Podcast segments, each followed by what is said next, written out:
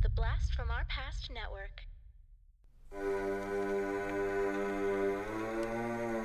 Lock your doors, close your windows, turn out your lights, for chills and thrills await you. It's time for Podcasting After Dark with your hosts, Corey Stevenson and Zach Schaefer. Stay with a friend, say your prayers as grisly ghouls close in to seal your doom. Tonight's episode Invasion USA stars Chuck Norris, Richard Lynch, and Alexander Zale. Go get for into. it. Hit me with your best shot. Fire away. Smoke, she is a riser. That's some kind of improv bullshit. Mm. I don't know, dude. It works. Welcome to another denim clad episode of Podcasting After Dark. I think I gotta do that again because I almost killed you and that killed me while I was saying it. yeah, but uh, please say the same thing again. I know. Mm-hmm. Welcome to another denim clad episode of Podcasting After Dark. I'm Corey. and I'm Denim Zach. dude, dude, this week we are doing Invasion USA with Chuck motherfucking Norris. Chuck Norris, check and see. He gives me a fever of 103. Chuck Norris, Chuck Norris. oh god, this All right, so um at the top before we even start anything, I'll just give you a little tale of the tape. This one is Zach's. Zach is uh, show running this movie, so that means I don't have any experience w- with Invasion USA. So this is my first time viewing it, I, and I, I maybe have seen it like in back in like 1990, like 1986 or something. Uh, you know, around the time it came out. But my dad wasn't a huge like Chuck Norris dude, and uh, so kind of like you know I probably caught it at some point. But I want to say this is my first time watching it because truly Wow. this is like my first time actually watching it. As it Turtle would say in North Shore, unreal. Yeah. Yeah, unreal. That's that's a word. That's a word I would use to describe a lot of things in this movie. Good. I'm already appro- I'm already approving that. oh man, Zach. So, uh, tell us, buddy. What's give us a little backstory on you and, and Invasion USA. Okay, so Invasion USA came out in 1985. I was nine years old. Um, I had been living at that point. I moved to California in 1984, the summer of '84, uh, and when Invasion came out, I was I had been in California for less than a year at that point, and I had a, a new buddy in town. You know, I was starting third grade, and it was, was kind of awkward for me. And I had a new friend. He's like, "Let's go see, let's go to the movie." So we went to Meridian Quad in San Jose, and uh, my mom gave me money and said, "You're gonna go see Summer Rental." I don't want you seeing Invasion USA with Chuck Norris because it's way too violent. And Your mom I, said that she was. Yeah. I thought she was. The, well, it was kind of young though, right? She, I was nine. Yeah, you know, that's, that's and- pretty young. Your mom's cool, but you know, she's cool. She's more cool with science fiction and horror. Uh, but anything that portrays uh, gun violence, she's totally against. She was That like, makes sense. yeah, she she let sh when she finally allowed me when she finally started buying GI Joes for me when I was about seven or eight years old.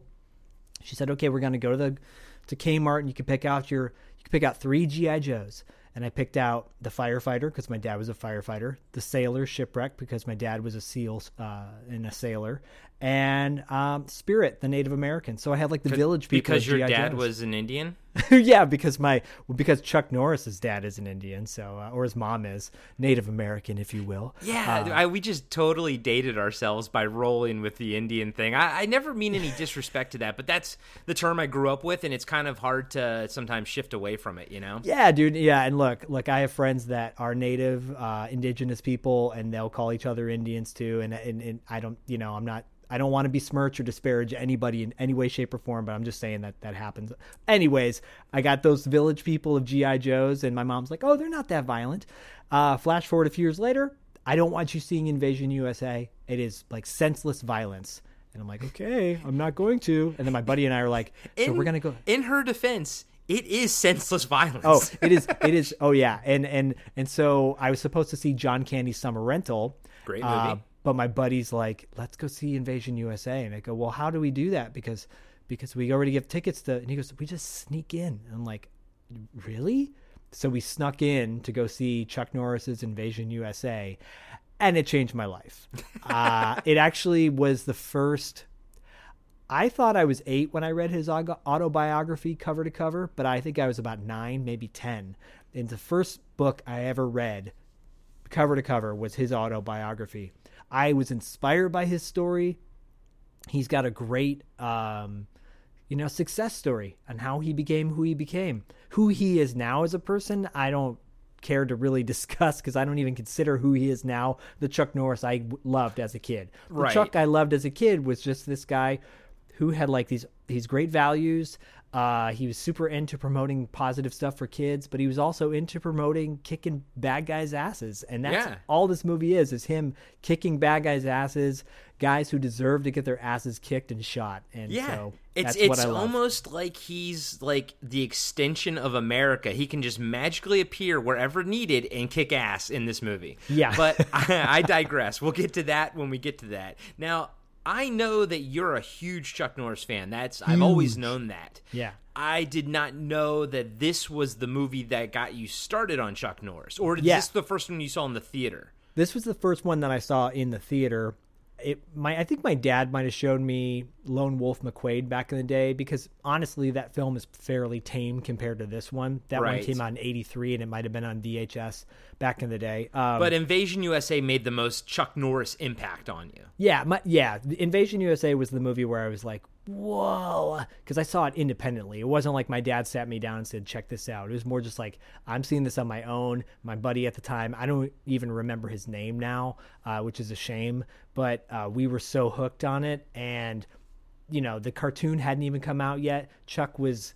He was still like considered an adult household name, not necessarily a kid household name. Right. I think at that point and but that this movie blew it up for me. I've seen every single one of his movies multiple times up until sidekicks when i think his career kind of jumped the shark with jonathan brandis. Like i do like that movie but at that point he had started doing walker texas ranger and i just felt for me it was like okay he's hit the angela lansbury route where i'm not a big fan of his later work but this So, so you're saying that you're not a big Walker Texas Ranger fan? I'm not actually. I'm not a I don't like Walker Walker Texas Ranger that much. I think it's. I was not a fan. I still am not. Uh, I think his last movie for me that I saw in the theater, where I was like, "Meh, okay, I'm over this now," was Delta Force Part Two, Okay. uh, which starred Billy Drago as the lead villain, Ah. and and I was like, "Yeah, but he killed." He died in Invasion USA really quick. Nah, I don't. I'm not into this. Okay. And Chuck at that point, I think he was starting to hit take a toll where it was like, you know, Die Hard had come out, Lethal Weapon had come out, a new breed of action hero had come out. We were- Yeah. we were, on the cusp of like uh, Nick Cage eventually being in The Rock, so it was like actors.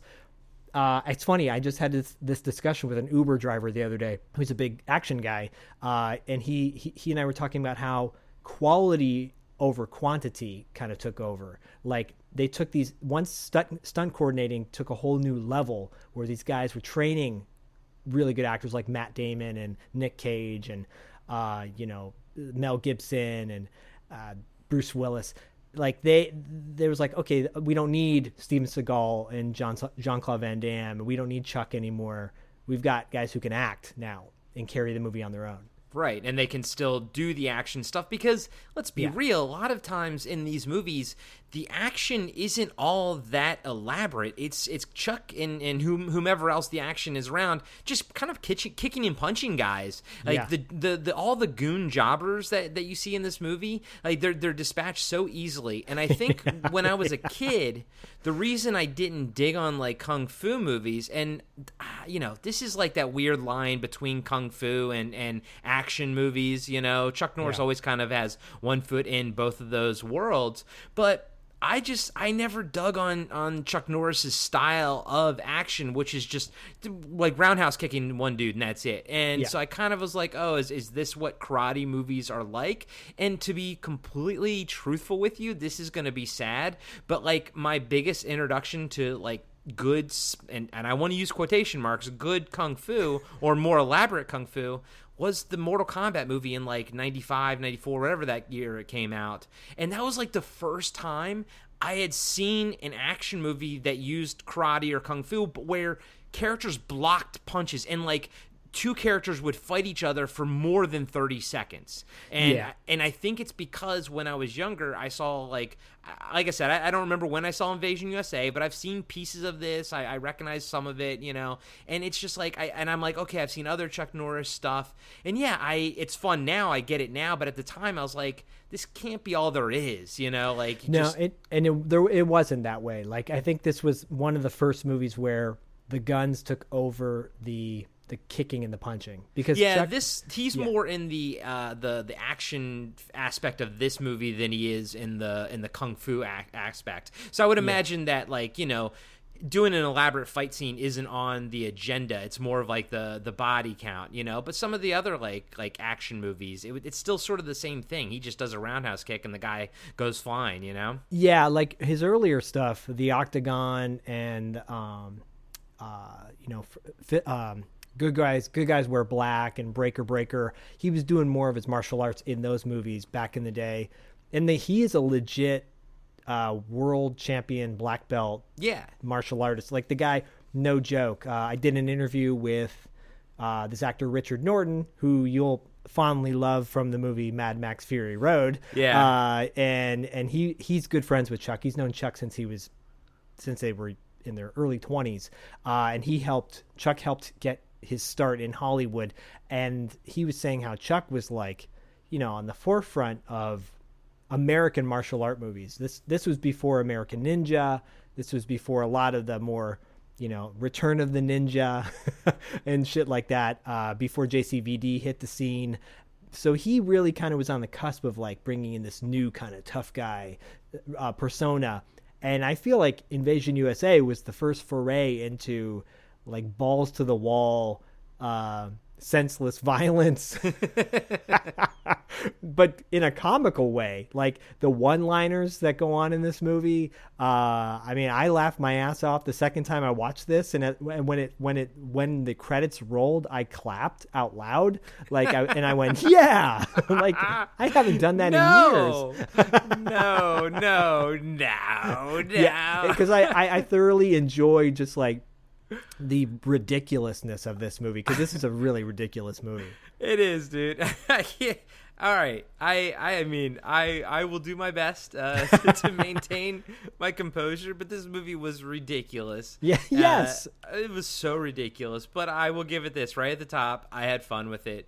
Um, I, um, this is not this is definitely not going to be a shit fest for sure. But I've got some issues with it. Well, Um, you, I mean, to say that you have issues with it would be like saying that, you know, looking outside with really dark clouds saying, I think it might rain today. Like, Yeah. of course, there's going to be, it's a cannon movie. I mean, I, I could start out the right off the bat. It's a cannon film. So uh, if you haven't seen Electric uh, Boogaloo, the cannon documentary, you should definitely check it out. Uh, if you don't find it for free on YouTube, you can probably, or Amazon, you can buy it for under $10. I uh, I posted the trailer for it on our Reddit on our subreddit. Okay. Um, r slash podcasting after dark, and I th- I literally just saw someone on Instagram or Facebook uh, take a picture and and because I think it's because I, was- I follow the tag uh, Cannon Films. Yeah. And um, they found it at a dollar store on DVD for a dollar.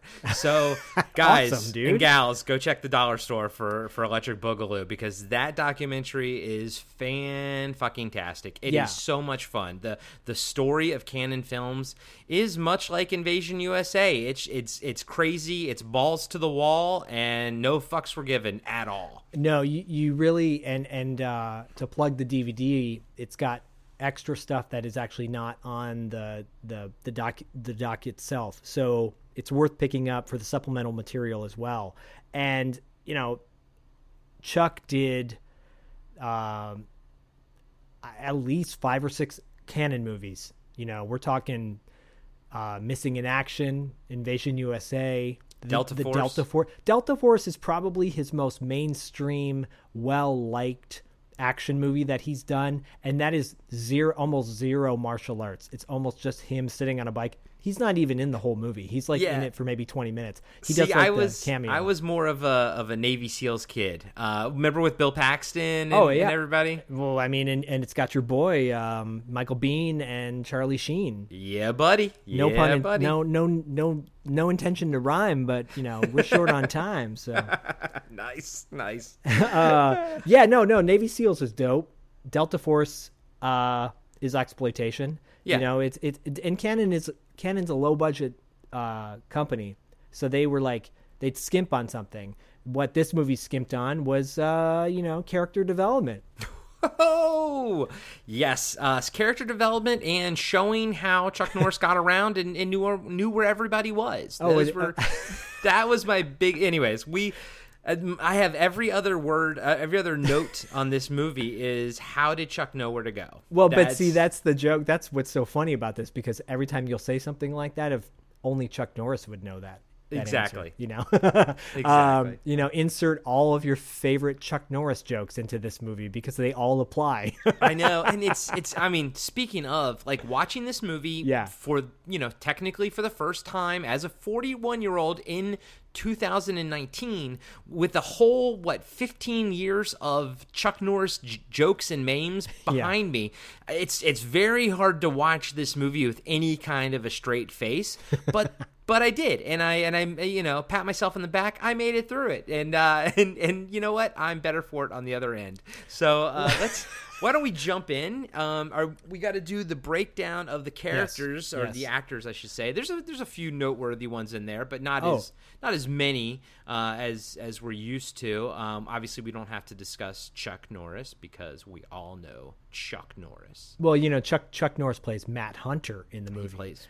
Matt Um, Hunter. and and just for like technical specs this this movie clocks in at almost two hours long and so when i told corey that you're in for 110 minutes of action he's like wait it's that it's that long so and and there's and there's still so many questions about story and plot holes. So Well, yeah. it's amazing. It's We'll get to that. amazing. We'll get to what's- I, I can only imagine. Um, so yeah no go ahead Yeah, I was just gonna say, uh, Mikhail Rostov, the villain, is played by Richard Lynch.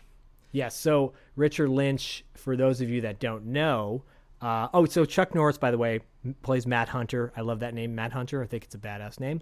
Uh, yeah, Richard Lynch uh, might be known for horror fans for a um, fairly decent horror film called Bad Dreams that came out back in the '80s. Uh, he was in a movie called and i'm actually just that's i'm just rattling this off off the top of my head god told me to which is a larry cohen movie who did the, he directed the stuff. Um, and richard lynch has been in a myriad of things. But uh, the reason i bring up god told me to is because he was burned on set on that movie uh, and it left him with these horrible scars on his face and his neck. And they are in full Blu-ray high def display in this movie. Unfortunately, I'm not making fun of the guy at all. I think it's horrible what happened to him. He's he's he died a few years ago, uh, but yeah, Richard Lynch is a is a phenomenal villain, and I think those scars added to his villainous. Yeah, I was going to ask about that. Thank you for clarifying it because my first note is HD is not kind to Richard Lynch. Yeah. And I I assume that, you know, I didn't know if he was burned when he was younger. Then I was like, man, he must be a great actor to kind of break through uh, you know, into the acting world with that level of scars because you could see it on his forearms and everything. He must have his whole body must have been just engulfed in flames. Yeah, Uh what it was. That's that's crazy. I They- I feel yeah. bad for the dude. I I really do. They kept it in the movie. Um, it's a. Oh it's my a- God, Yeah, really? the, yeah. The scene is the the scene is still in the movie. Um, it's worth checking out if you're a fan of Larry Cohen or exploitation type movies. Uh, I think Andy Kaufman is in it. Has a small appearance. Uh, Okay. It's this weird kind of cultish, um, you know, brainwashing movie Huh.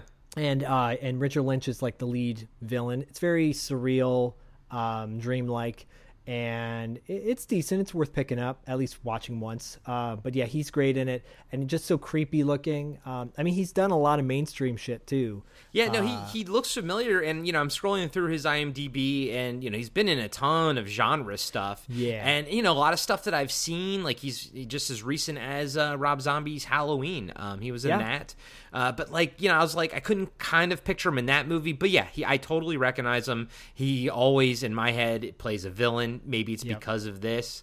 Uh, you know, maybe it's kind of seared into my my young brain or something. But yeah, I was I was definitely it was a little it was a little off putting at first. I was I was like, whoa, that's that's crazy. Like you know, I mean, especially since. The first time you see him, the camera is looking up at him, and Yeah. like, and, and like I said, like you said, in Blu-ray HD, it's it's pretty harsh. So I was like, wow. But maybe they were just getting it out of the way. It's like, look, fuck it, here you go. This is it. And you know, I was like, I was like, man, that sucks for the actor. But I was like, yeah, it does make for a good good looking villain. You know? Yeah, I actually I met him at a Fangoria convention, Weekend of Horrors, and to promote our our uh, our, our interview series that we do on Patreon, we did the interview with Tony Timpone, uh, and who's the ori- former editor of Fangoria magazine and just an icon of horror history. Um, and we talked a little bit about the Fangoria Weekend of Horrors. And if you haven't subscribed to that Patreon, you should because it's worth checking out. Trust me, just for that interview alone. Yeah, it's Um, fantastic. and I'm saying that because I wasn't there. I've only listened to it. Zach Zach interviewed Tony. oh yeah, Tony, like so great, and uh, and he had so many great stories. But one of the one of the moments I had at Weekend of Horrors was meeting uh, Richard Lynch, who was there promoting. I forget exactly what he's. I think it might have been like a villain panel and um, great villains. And he and I asked him about the the burn scar thing, and I said, "Well, do, do you want to talk a little bit about what uh, what happened on the how you got the scars on your face?" And he goes, "No."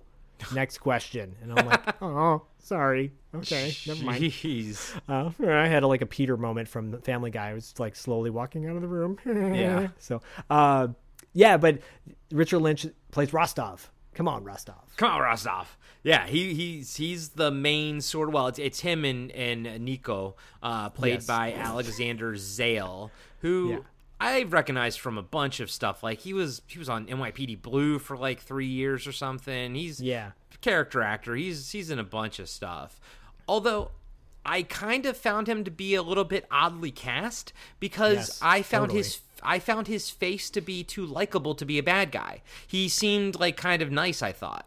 And he was also dressed really awkwardly through the whole movie. He's like wearing a suit the whole time, and I'm like, like that he got from uh, the Men's Wearhouse, and because And he was sweating the whole time too. like yeah. like everyone in that movie. well, he's clearly in love with Rostov. They have this like weird um, relationship going on, but we'll get to that later. So. Yeah, yeah, exactly. Um, then the the what was it? The the photo- not photographer, the reporter re- lady. reporter, yeah. yeah, played by Melissa Prophet. She doesn't even have a picture on IMDb. No, McGuire, McGuire, McGuire. Was it? Well, no, her character uh, Dahlia Oh, McGuire. I- yeah, Dahlia McGuire. Yeah, I yeah, I found her to be rather pointless in the movie. So Well, she to- she's annoying. She's annoying as fuck. Uh, to- totally annoying as fuck. I I can't stand her character. Um, but Chuck has some funny moments with her at the end of the movie. So and I assume you recognized FBI agent Cassidy. uh, yeah, Eddie Jones from our he's our boy. Yeah, he's, he's Uncle Charlie. Kids. Yeah, he's Uncle Uncle, Charlie Charlie, in New New Kids. Yep. I'm like, oh, wait, uh, holy shit! We are Yeah. we are. I'm sensing a trend that we interchange a lot of the actors. That uh, so many of our movies are like six degrees of uh, separation going on. Well, actually, you know what's interesting? Um, when you think about it, so so Invasion USA came out in 1985, right? And New Kids was 1985 as well, was- wasn't it? Yep. So he must have been filming those late 84, you know, mid 84, whatever. But Mm-hmm. both of his stuff takes place in Florida. Yeah, So yeah. so like his stuff pretty much took place in Florida, um, you know, because they kind of did Atlanta and Florida and Invasion USA. So I, I bet you like when he was done with New Kids, he just like basically walked over and just did this. Yeah, yeah. Uh, he got a haircut and he became an FBI guy. Yep, there you go. Welcome to the world of movie making. um, and honestly, everyone else is kind of like sort of like a goon, but can I just drop uh, uh Billy Drago? Is Yeah, uh of course dude, he's he's in this movie for literally 2 minutes, but Yeah. pound for pound he acts his ass off for those 2 minutes and he is the highlight actor in the entire fucking film is is is Billy Drago and and Chuck Norris's chest. those are the those are the two greatest actors in this movie. Is Chuck Yeah, Norris's he- exposed chest. I mean, Billy Drago is an icon of villainy. Uh, I know on our Instagram page, I forget who the who the uh, the guy who chimed in about he did he has played some uh, non-villainous roles, but he's mostly known for being a villain heavy type because he's got such a great look. Yeah. Um, I mean, I think most mainstream people will recognize him from The Untouchables. Yeah. He's one of the one of the many highlights that make uh, just talking about The Untouchables. Um, twice now on this podcast with you makes me want to go watch The Untouchables again because I forgot about how damn good of a movie it is. Yeah, it's really Uh, violent too. Like like yeah, big good dude. blood packets, which I love. I like squibs, man. I like explosive squibs. But isn't that Brian De Palma? I think Brian De Palma directed that movie. I I'm believe so. Sure. Yeah, I- and um, I I'm always so. shocked by how old Brian De Palma is. I always think he's one of the the gang, the you know with Lucas and Spielberg and those Yeah. gang, but he was actually before them.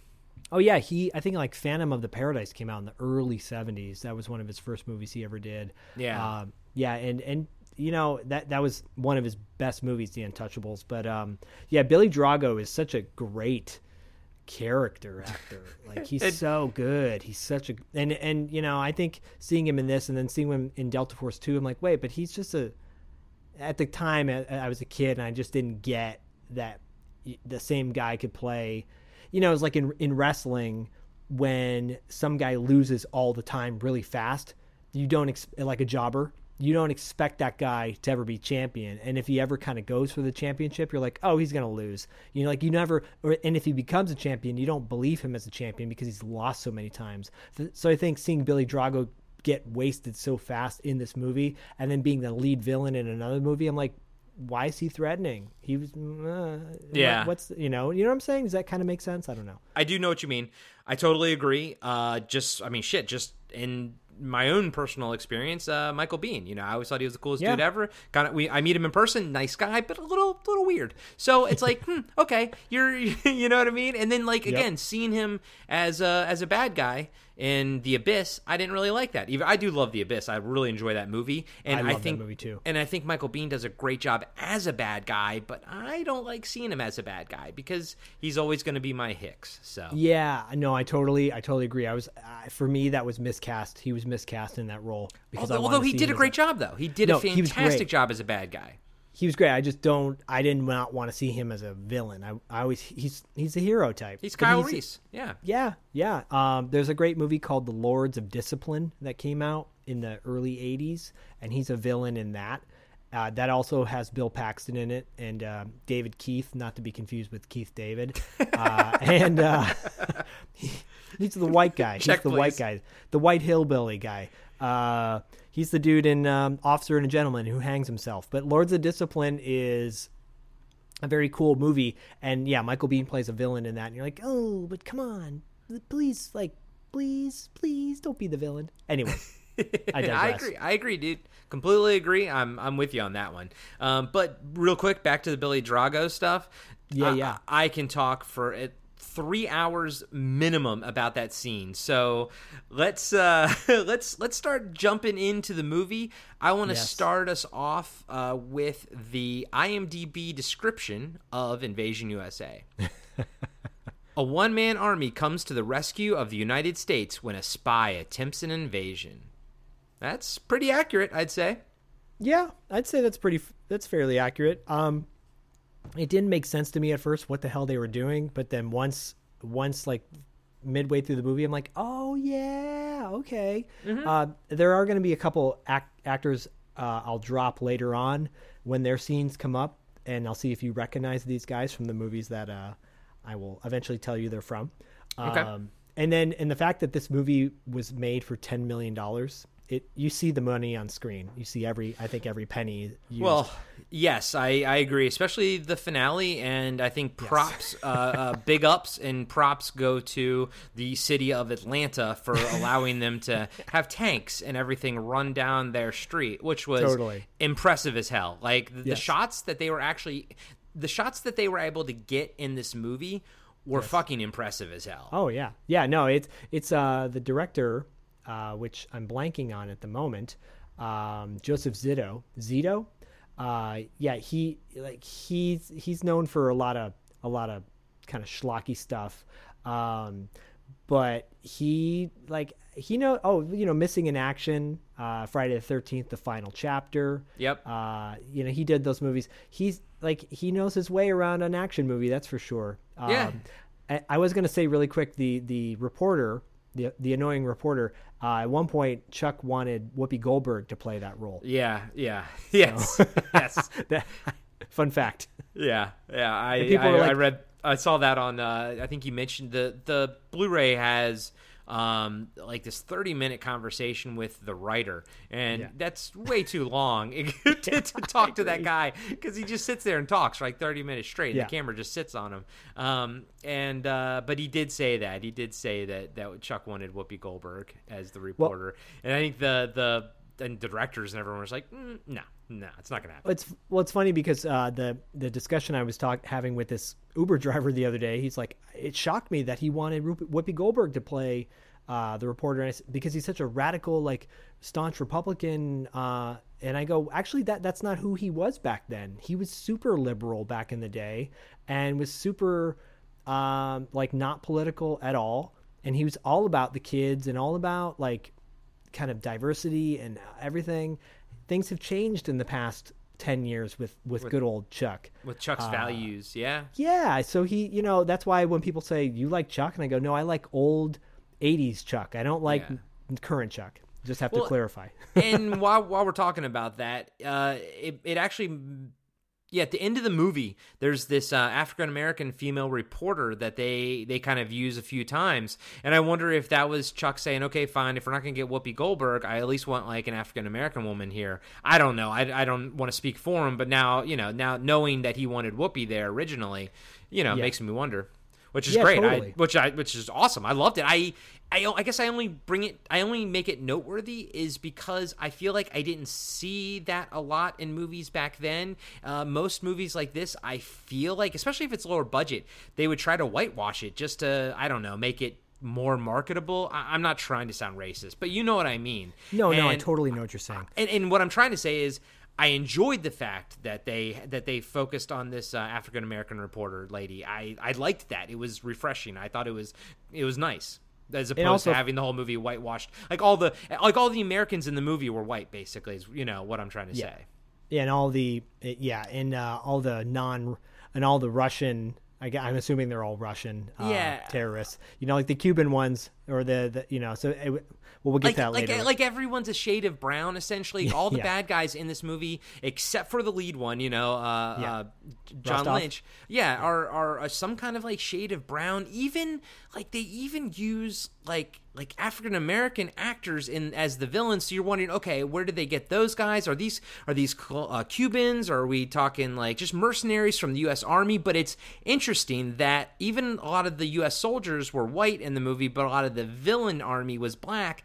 And so it's it's just nice that they actually put someone with color in in a positive role uh, as the reporter in this. And uh, Totally. and and also like I literally watched the entire movie uh, under the like and we'll uh, you know at the beginning we're kind of all over the place right now. We'll, we'll tighten our ship up a little bit but I made the point is I, I started the movie with the opening scene with you know what happens there and it you know it says invasion usa and i'm like what are they trying to tell you? Are they trying to tell you that illegal immigrants are the invasion? Are they trying to say that you know the drugs are invasion? Like the fact that like the title card goes right after that opening scene and i'm like I, it's like it makes sense story wise i get why you put the title card there but what it's telling me as a viewer is that you're saying that the invasion is illegal immigrants and drugs and that illegal immigrants bring drugs in right? You know what i mean? So i kind of watched the movie under those uh with, those a lens on, on. You know, I don't know. Well, yeah, I, I feel like uh, you know Rostov. um, Uh, Rostov is the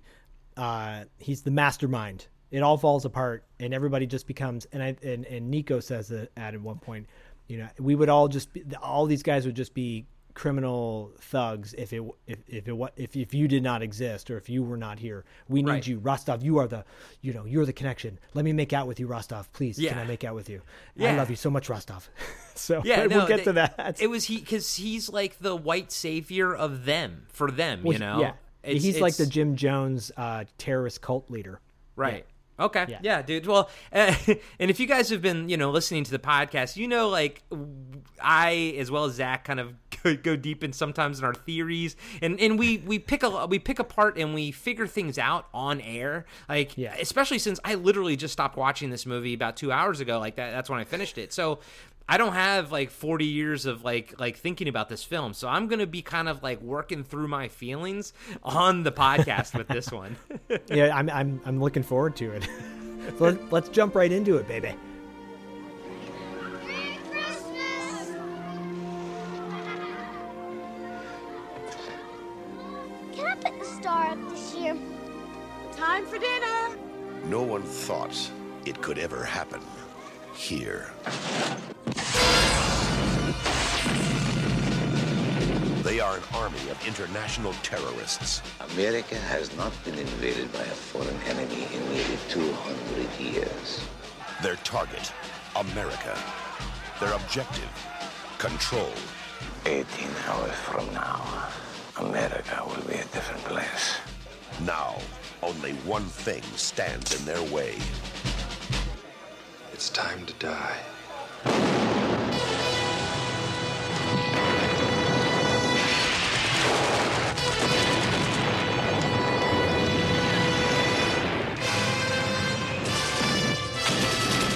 Didn't work, huh? Now it will. They wanted a war. See you in hell. He gave them one. Send me a postcard. Chuck Norris. Invasion USA. But the opening of this movie, you know, is after the beautiful Cannon logo, two podcasts in a row, Cannon logo. Uh, you see before anything else, Chuck Norris like flashes on the screen, and it is Yeah. huge. And I It's- was impressed by how big the font was. Yeah, and he doesn't show up for like another 10 minutes into Nope. this, like 15 minutes maybe. But boom, Chuck Norris, the biggest font letters I've ever seen. it's Chuck Norris, boom, and then does the rest of the credits. And we open on this boat floating in the ocean, the Atlantic, I'm assuming. And, uh, you know, there's all these what look to be uh, Cuban immigrants uh, starving, uh, escaping Cuba. Uh, and the boat is not working. It won't start. And then suddenly, off in the distance, they see this uh, Coast Guard boat approaching with an American flag, and they all freak out. And they're all getting excited because they feel like, okay, they're gonna get saved by the Americans and get brought to the U.S. and you know never have to go back to Cuba. And when they get there, uh, the captain of the ship is at the top, in the front of the boat, and it's it's Rostov, but we don't know that yet. And he's you know with a with a perfect uh, American accent. He's like, "Welcome to America," and everyone's excited, and they're all cheering, "Yeah!" And then right after that, everybody on well, he he pulls his gun out, puts his head to the this old dude's brain, and blasts his fucking brain out. Cold blooded. Dude, like, you didn't have to, like, get their hopes up, but, like, he's helping that old guy out. He's like, yes, I will help you. And then pulls out his gun, boom, right in the fucking head. I was like, oh my God. I mean, I knew these people were going to die when, you know, I saw, like, all, everyone on that boat, again, everyone on the, the, the, the Coast Guard boat Yeah. was brown. So I was like, okay, they're all bad guys, right? Well, And- ex- yeah, and and you know there, and then there's the one guy who's trigger happy. I called him Trigger because he he couldn't stop. Yeah, uh, the yeah, the one other white guy is fucking uh, uh, the Russian dude. yeah, this spazzy Russian guy who cannot who like is shoot like everybody on the Coast Guard boat starts shooting everyone on the Cuban refugee ship, and they're murdering everyone, and it is just like two minutes in, not even two minutes, but a blood fest. And it's not over the top blood. It's actually, you don't see a whole lot of blood at all, but everybody's killed kids, women, uh, elderly, men, everyone. Kill them all. They're dead. And I just wrote, fuck. yeah, I wrote that opening was brutal. That's Brutal. what I wrote. And they did it because they there was cocaine on board the ship. Uh, they uh, Rostov pulls out this dude, uh, calls Nico to get this grab this dude out, uh, who looks like he kind of sold the the refugee boat down the river. And uh, he's like, "Oh, it's on the boat," and he pulls this crate out, and there's all this cocaine. And like, "Jackpot! Yay! Invasion USA! Here we go." uh, you cut cut to the And, next. and my point, my point there is like, wait a minute, are they saying that the immigration are like, I, you know, like it was just weird. It was just bad timing to put it right there. I think too, I, and, and it's not to, uh, it's to, it's to give the Cannon guys maybe less credit. I don't think they necessarily got that. I think it was just like you know what's gonna pull people in, what's gonna trigger people. Yeah, you know, 'cause- let's just throw this on screen. Yeah, I mean, but I mean, film theory dictates that you know everything has a point and and every juxtaposition has a reason. Yeah. So yeah, you're right. I, I don't think that they, you know, did it on purpose or had any sort of subliminal messaging to it. I just I'm just surprised that any no one was like, you know what, that looks a little fishy. But I digress. I move on. We won't talk about it anymore. we can, we can. Uh, but Chuck will save the day. Don't worry. Uh, this uh, redheaded. Uh, and by the way, Chuck is Chuck was born uh, on a on a Native American reservation, and he's Irish and Native American and uh, Hispanic. So, you know, his I think his real last name is might be Rodriguez. I think I'm not positive. Don't quote me. Uh, when we do the wrap up at the end of the month. I will have all those facts for you. I just don't have them right now. Um, I'm I'm isolating it and turning it into a soundbite. Please do. Um, so that cuts to that to a hydrofoil. Uh, what do they call them? They're like air airboats. Airboats? Yeah, Yes. the airboats. Because they're in the Everglades. So, yeah. Cut to the hydro airboat. I wrote hydrofoil because I was thinking of like the Cobra hydrofoil back in the day, which is super dope. Uh, airboat. Uh, I had that. I like that. Didn't it came with uh, Copperhead, right? Copperhead. Yeah. Yeah, he was cool because so the boat actually floated, so you could actually play with it in your the bathtub. Yeah, Bodie has one now, so he, he Nice. Yeah, so um, yeah, so cuts to this airboat, and who's on the airboat but Chuck Norris? Chuck And motherfucking Norris. All his uh, weird kind of golden hair, chest hair, glory, or mi- very minimal chest hair. I think he waxed because if you look back at Return of the Dragon, Bruce Lee's Return of the Dragon, when he fights Chuck, Chuck is covered head to toe, primarily back and chest to toe, uh, with body hair. So he waxed himself for this movie. Uh, I know he did. He must have. He, he waxed the shit out of his body. Uh, and, you know, open shirt Chuck. Fun fact the cover of this, the Blu ray, the poster, all the promotional shit, which has Chuck on the cover with his shirt kind of open, his denim, his sleeveless denim shirt, he really doesn't sport that kind of hardly at all in this movie. In fact, the third, the finale, he's wearing a long sleeve shirt rolled up, buttoned up. with well, well, I black gloves. Well, on. no, his his chest is out all over the place in this. Where I would almost hazard a guess to say it's a supporting character at this point. And but it's not sleeveless. He's not sleeveless. No, that's the thing. Yeah, it's weird because they took the sleeves off, Yeah. but it's the sh- it's what he's wearing at the end when he gets arrested, and you know he's sh- he, with his ch- chest hair out, and Yeah, when he gets so great. arrested, you know, of course, because great. that's that's how you get arrested. Yeah. But um, yeah, it's a long sleeve one. Here they had to Photoshop the arms off, and then what? Give him his own arms back, or they made a shirt just that was the same but sleeveless. But yeah, it's it's it's interesting the fact that they had to say no, no, he needs to be sleeveless on the cover though. Yeah, I don't get that. I, I actually prefer the long sleeve look, but that that's neither here nor there. So, um, Well, but no, uh, I think I think what he, I you know what.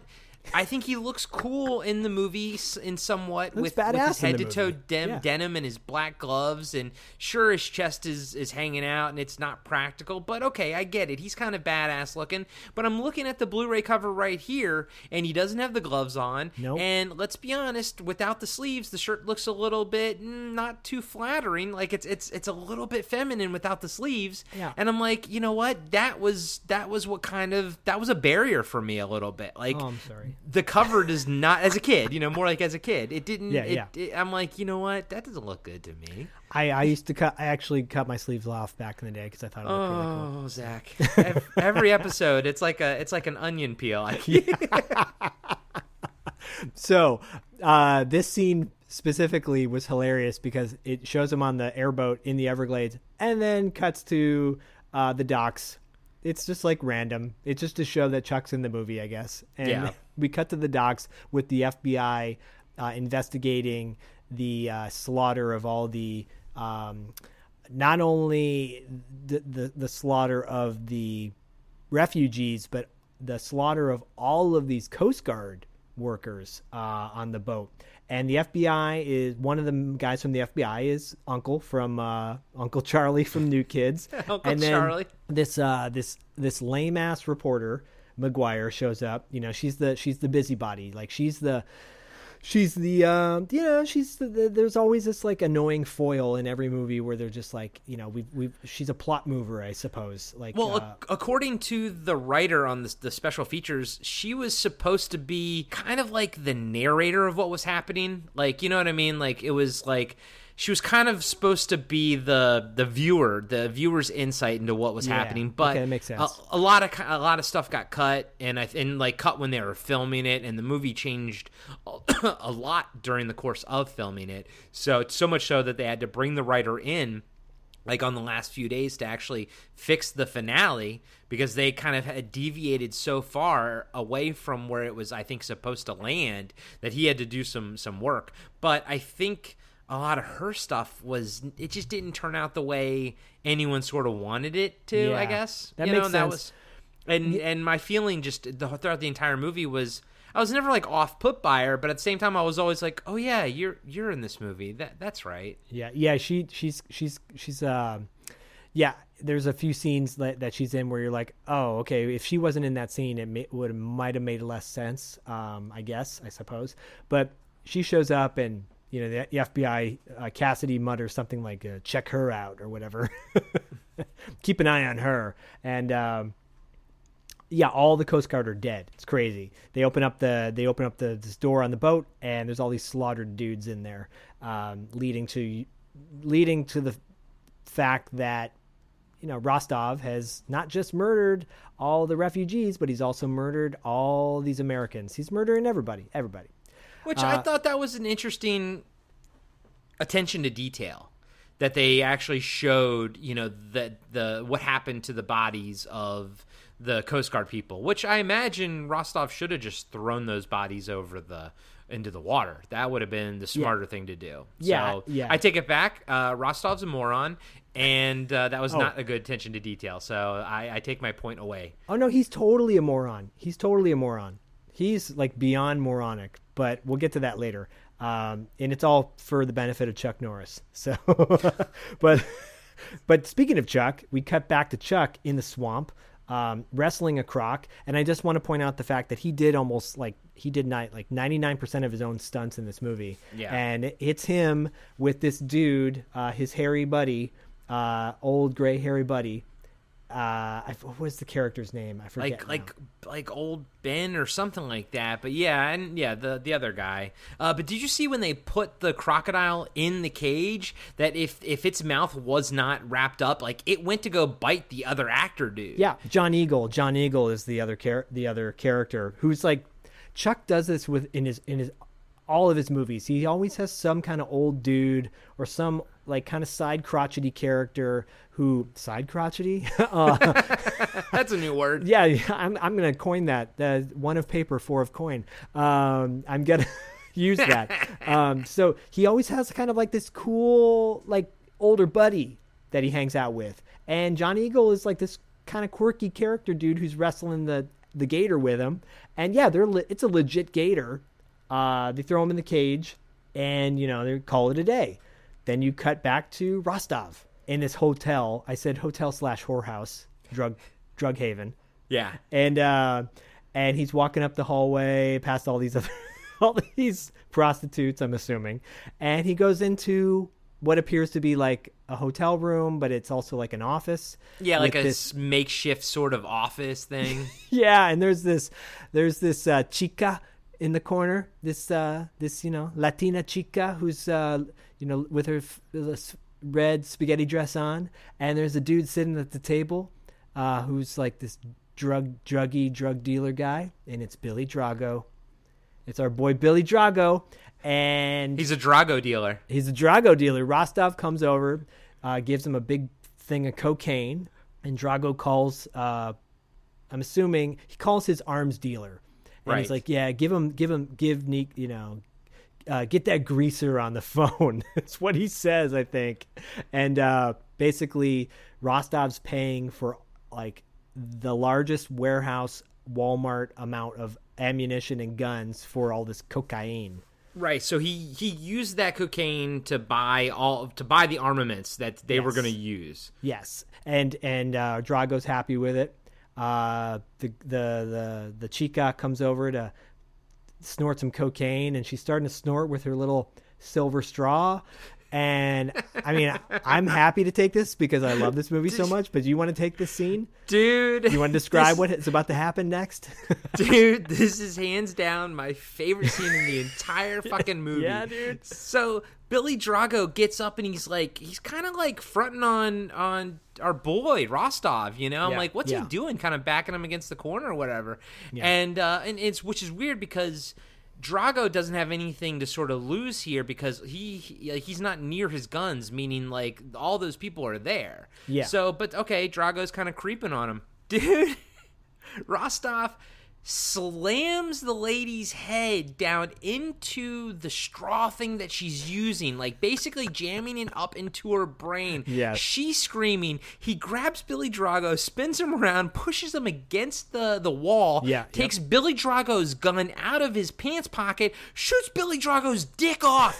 he just shoots his dick off. He's like, blam, blam, blam. Billy Drago's not even like dead. He's like, oh, God, he's falling down. and then he chucks the girl out the window while she's still screaming. Throws her And then- out this plate glass window. I'm like, this is Slow-mo. truly the greatest action like dispatchery I've ever seen. Then of course, like one of the goons like walks in, easily just gets killed. But I mean, who gives a crap by that point? Like this Yeah. lady got chucked out the window. She was dead. She was already dead. That thing was up in her brain, up in Yeah. her nose, and and he threw her out the goddamn window like she was nothing, like a piece of trash.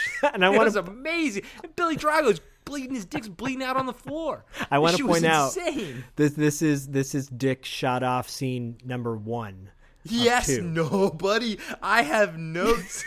I have thoughts. Rostov shoots dicks off. That's what he does. He's like Yeah. MacGruber. Instead of ripping, tearing throats, he's shooting dicks because he shoots more dicks off later. But It's yeah, so dude, great. It's such a bonkers scene, dude. Like after he throws, and he, yeah, he throws her out the window. Uh, uh, uh, Drago's uh, Drago's uh, cronies come in, and he blasts him too.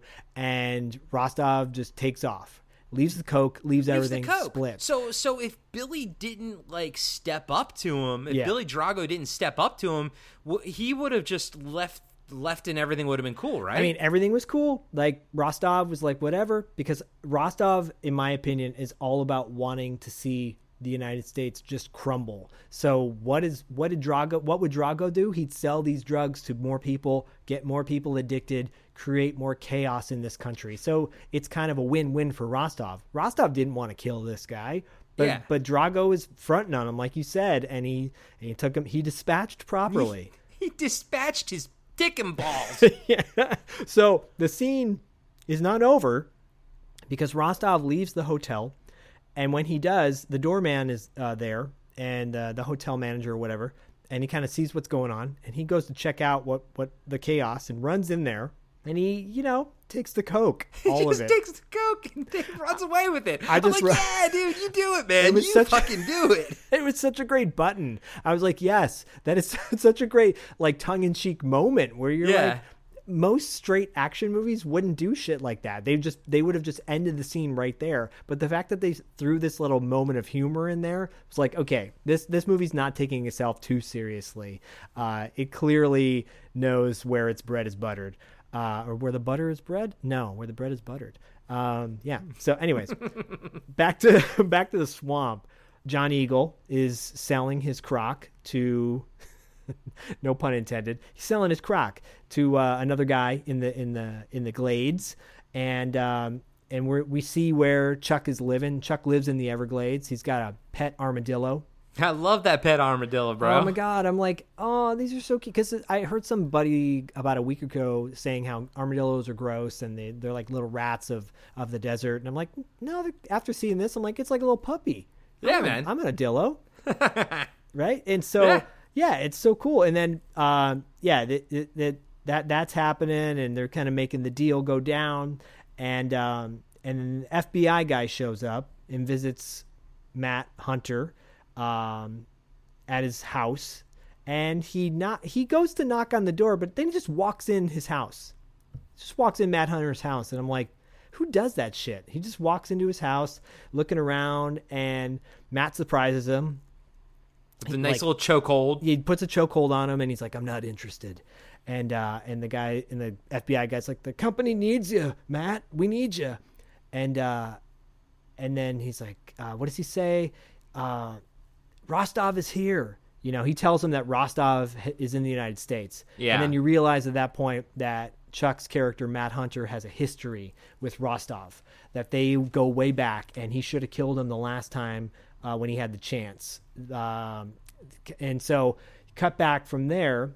You, you later realize that this is a dream sequence, but Yeah, Ros- th- this was a little off-putting at first. This scene, I was a little confused, but yeah, go go ahead. Yeah, so this is I mean, this is explaining what happened just a moment ago where the FBI guy's like, You gotta you gotta help, you know, you gotta help catch Rostov and and then you go, Oh, this is why you gotta help catch him. So Rostov, uh, you cuts to Rostov visiting like some sort of ambassador uh, with the president of the United States there. I'm assuming it's Cuba. And Rostov has a giant bazooka that he's about to shoot into the home of the Cuban, let's call him the Cuban president, right? Yeah. Um, and right before he's about to pull the trigger, Chuck Norris, Matt Hunter shows up, and you know he puts a gun to his head, and he's like, "Rostov, it's time to die." It's time to die. it's it's so fucking awesome because his voice never raises above like you know a two.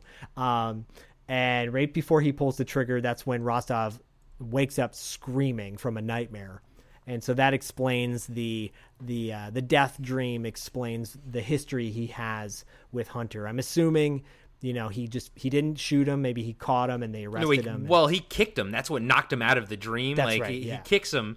So yeah, he probably he obviously arrested him. He obviously got out. Whatever Yeah. happened. But yeah, that was that was a little bit jarring. I didn't at first take that it was you know a dream, but it works. You know, and once you realize what's happening, it, it works. it's Um, confusing. I totally agree. It's confusing. I- It was yeah, I confusing almost- to me as a kid.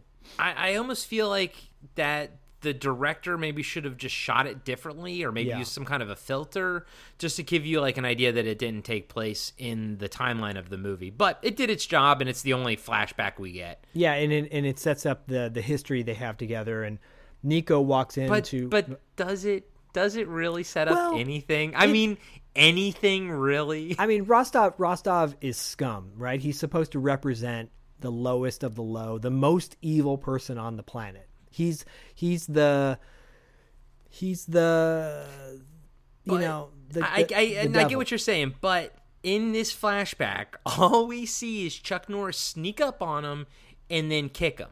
Yeah. Like, do you know what I mean? Like, I'm just saying, what we see here is it really enough to warrant him waking up like from his like a dream, terrified like that, like being as as as scared of of Chuck Norris as he is?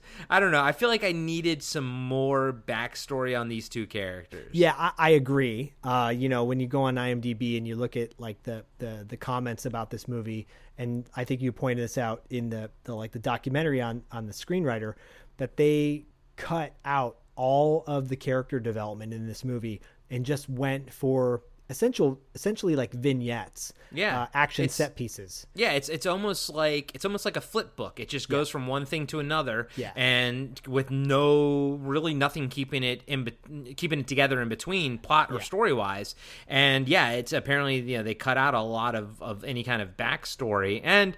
Most of the time I would say, great, that's fine for an action movie, but I I needed a little bit more substance here, you know, I- just a little something. I was totally okay with it on this end. I was I was just about to say the flip of what I'm a, I'm about to say the flip of what you just said because I'm o- totally okay with it because the set the action scenes were so over the top and hilarious where I'm like, "Oh, okay, yeah, sure. I don't need to know who that person is." okay, let, let me caveat by saying they should have taken out that flashback scene completely. Yeah. I think I think I would have inserted my own reasoning in my head if I had not seen that flashback as to why they were arch nemesis. Yeah. And it would have been infinitely better than anything that I they showed me right there. So like they literally should have just taken that scene out. We did not need it and just honestly you could just cut from uh, that scene with Chuck Norris and the FBI agent or the the company man, you know, saying he's back or whatever, and then having Rostov wake up from his nightmare about, and he's oh, you know, and then you can still have the same dialogue, and he, you can tell Yeah. like through dialogue you could say, you know, the nightmare was from Chuck Norris, and then dude. As an audience member, we would have inserted so much, something so much more uh, impactful than what we actually saw. I, this is like one of the few times in an action movie where I think like a, a piece uh, of the action should have been taken out. You know, like yeah, yeah, no, that- I could see that. I could, yeah, because because Nico at that point, Nico says to him, he's like, "Oh, did you have the dream again?" Right. Like, yeah. So you you could have had all of the same exposition, and if you hadn't seen any of what you just saw, you would have just inserted something else, and it Yeah. would have been better than what our what played for us. Yeah, So yeah, that's that's my whole thing, and and without it, I would have you know like I said, I would have used my imagination. I might not have wanted more backstory, but now given what I have, I'm like, oh, I took a bite of it. And I'm like, well.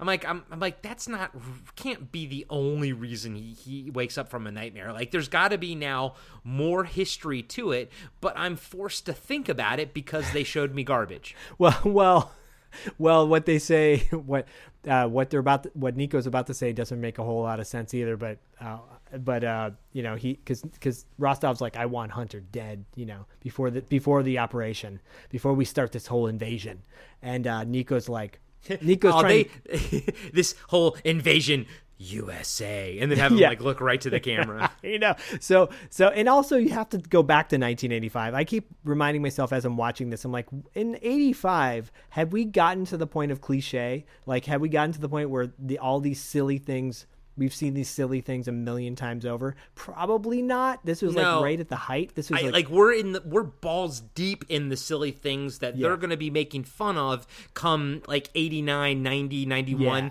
like you know what i mean like right now we are in in full swing of of the goofiness of what they're Yeah. going to be because this whole movie is taking itself very seriously yeah except you know but the, but there are some tongue-in-cheek moments like the the the, the doorman guy taking the cocaine and uh and there's Or- some other scenes coming up but or the security guard later that drives away when uh when the shootout at the mall Yeah, it's fantastic. So, so okay, so so yeah, Nico's they're Nico and Rostov are arguing, and it's totally like a lover spat because uh, because you can tell like Nico is like we you know we need you, and they will not tolerate. He's one man alone. They will not tolerate this. I'm like, who's they? Who, who, who is? Oh, the, I guess whoever there's someone behind uh you know it's, it's like serpentor and this is cobra commander after- which i kind of started this in my mind playing out like okay rostov is cobra commander who constantly fucks up and the emperor is like the one in the background pulling the strings you know this i command that's what that's what i was going for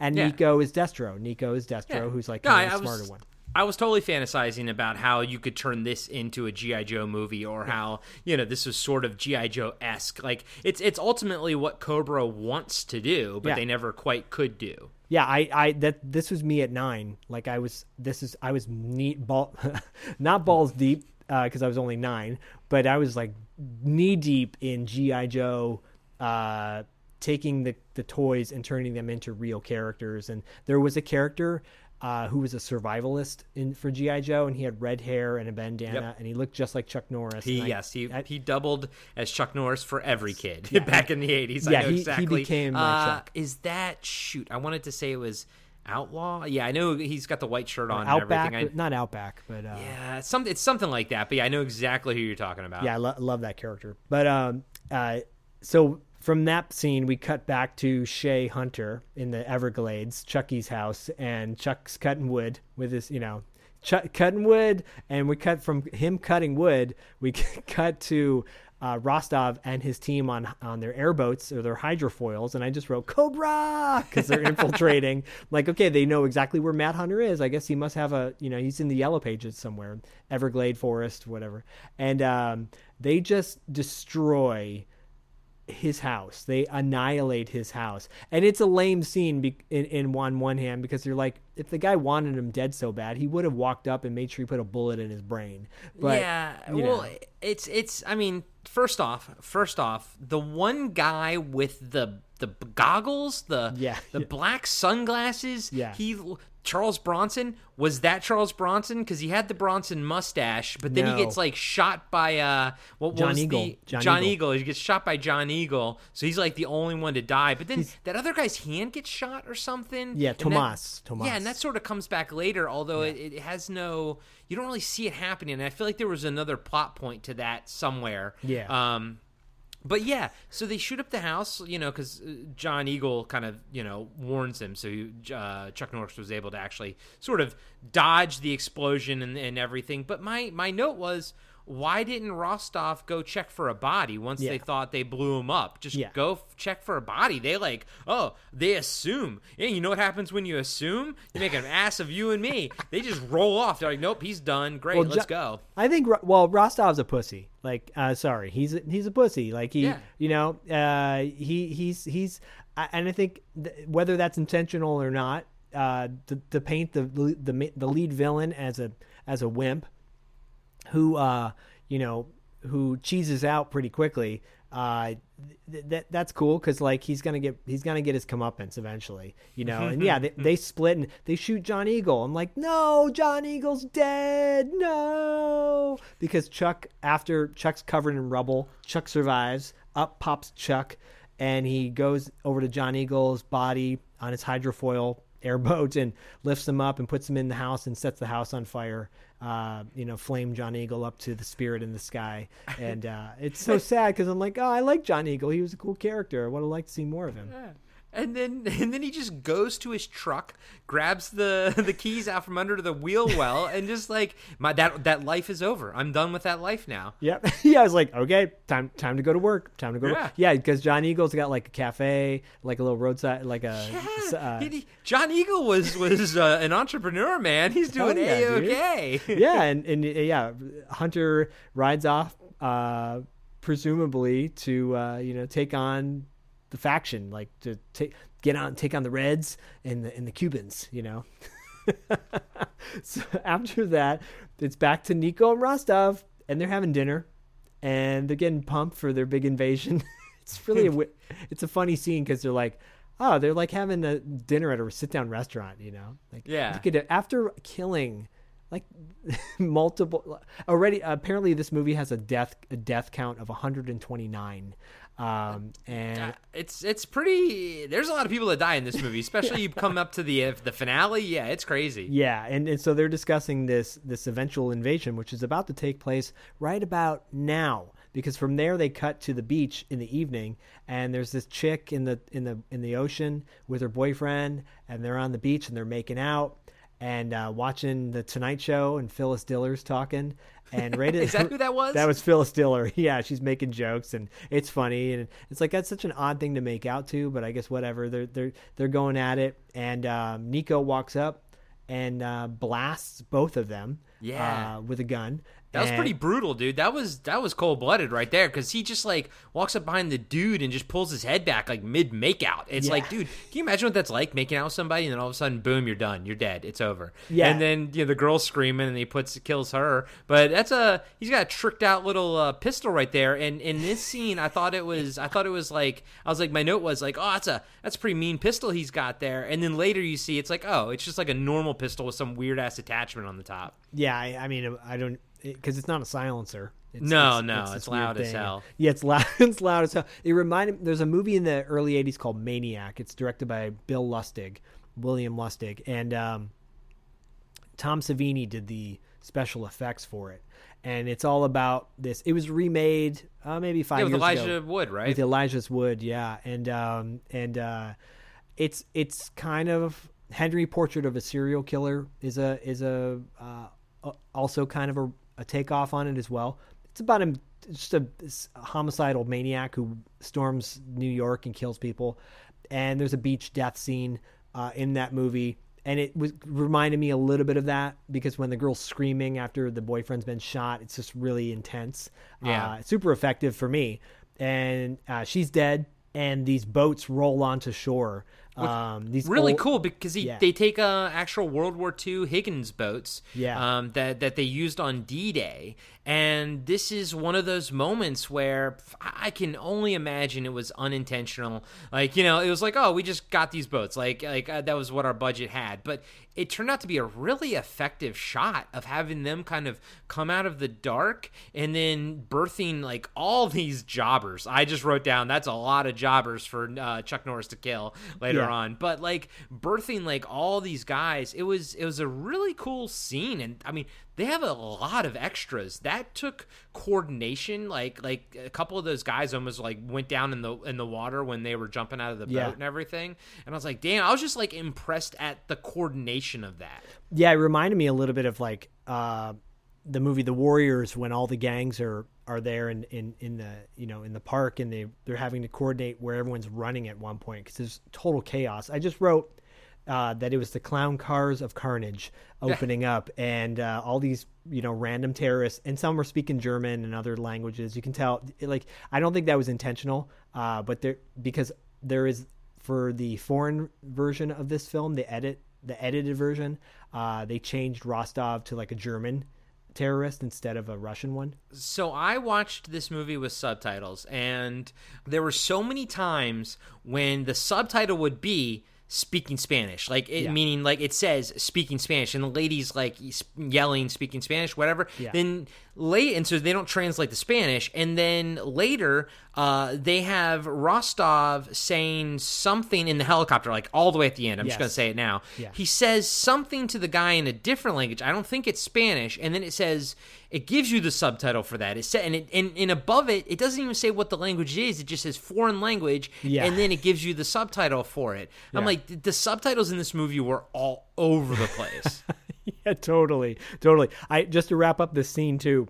As they're storming the Normandy beach, um, they're walking all over the the couple that uh, that were making out and just stomping them. and, and you heard the the dude's leg snap when he when somebody stepped on it. Again, there's all these there's little attention to details like like the um the manager grabbing that you know the, the stack of coke you know out of, of Drago's office. You know like this thing like they took the time Yeah. to set up that shot of of them running on that guy's leg and then actually foleyed in that snapping of the of the bone just to kind of say hey look this is brutal i mean you already shot him and killed him right on the beach you know like now they're showing you that these guys mean business and i'm like yeah dude i i get it i buy it i i, I buy that they mean business They mean business and they get in their their trucks and they drive off. And I sell. I just wrote down all hell is about to break loose. but but this so my my question is and it goes back to cobra too where do you find the goons? Where do you get your goons at? And and Yeah. realistically are they I'm, I'm assuming ex-us military people right? Like mercenaries right? And then you got quote unquote freedom fighters from different countries. But i feel like nowadays it would be all al-qaeda or something. But here or at least back in 85 i mean it was just a collection of well, mostly non-white people, which Yeah. is interesting. Yeah, I mean, I, no- assuming. but th- make no mistake, there are, there were quite a few white guys in there too. So Yeah. you got to wonder, like, are those just like you know, I don't know, like like Europeans, Eastern Europeans? Are they you know, uh, I don't know, radicalized uh, uh, uh, U.S. combatants? Like, I have no clue. Well, I, I, I gathered, or I, I assume, I, I, I'm guessing that Rostov or and whoever he works for were able to c- compile every single evil person on the planet to kind of come together, a la the Warriors with Cyrus bringing all the gangs together to take over the United States. The United States being the most powerful country in the world, and um, and so he does have one Asian guy who we'll get to in a little bit. Very you, you, you mean Lightning from Big Trouble in Little China? Oh yeah, I was gonna, I was gonna, I was gonna plant that in there, but yes, Uh, yeah, I was wondering if you're going to pick up on him. But yes, Lightning from Big Trouble in Little China, uh, the the one Asian dude in the in the group. But yeah, I feel like it was just that you know he called up all the drug dealers in the country all, or in the world, all the terrorist arms dealers, and like, hey, we want to make sure that the country pays for what we're about to do, you know. And so I guess he's like the the guy who, the ringleader. Yeah, and and while it's impressive how many guys they have coming off those boats, Yeah. you know, like I mean, it's a lot. You're like, oh wow, that's as far as like filming goes. Yeah. it's a lot of people, it's a lot of bodies, and it's it's impressive. It's an impressive yeah. shot. But then you sit back and I'm like, oh. Well, that's is that enough people to take over a country? But no. but in in this movie's defense, the way they do it is smart. So Yes. I, I I enjoy it, and and we'll talk about it as it plays out.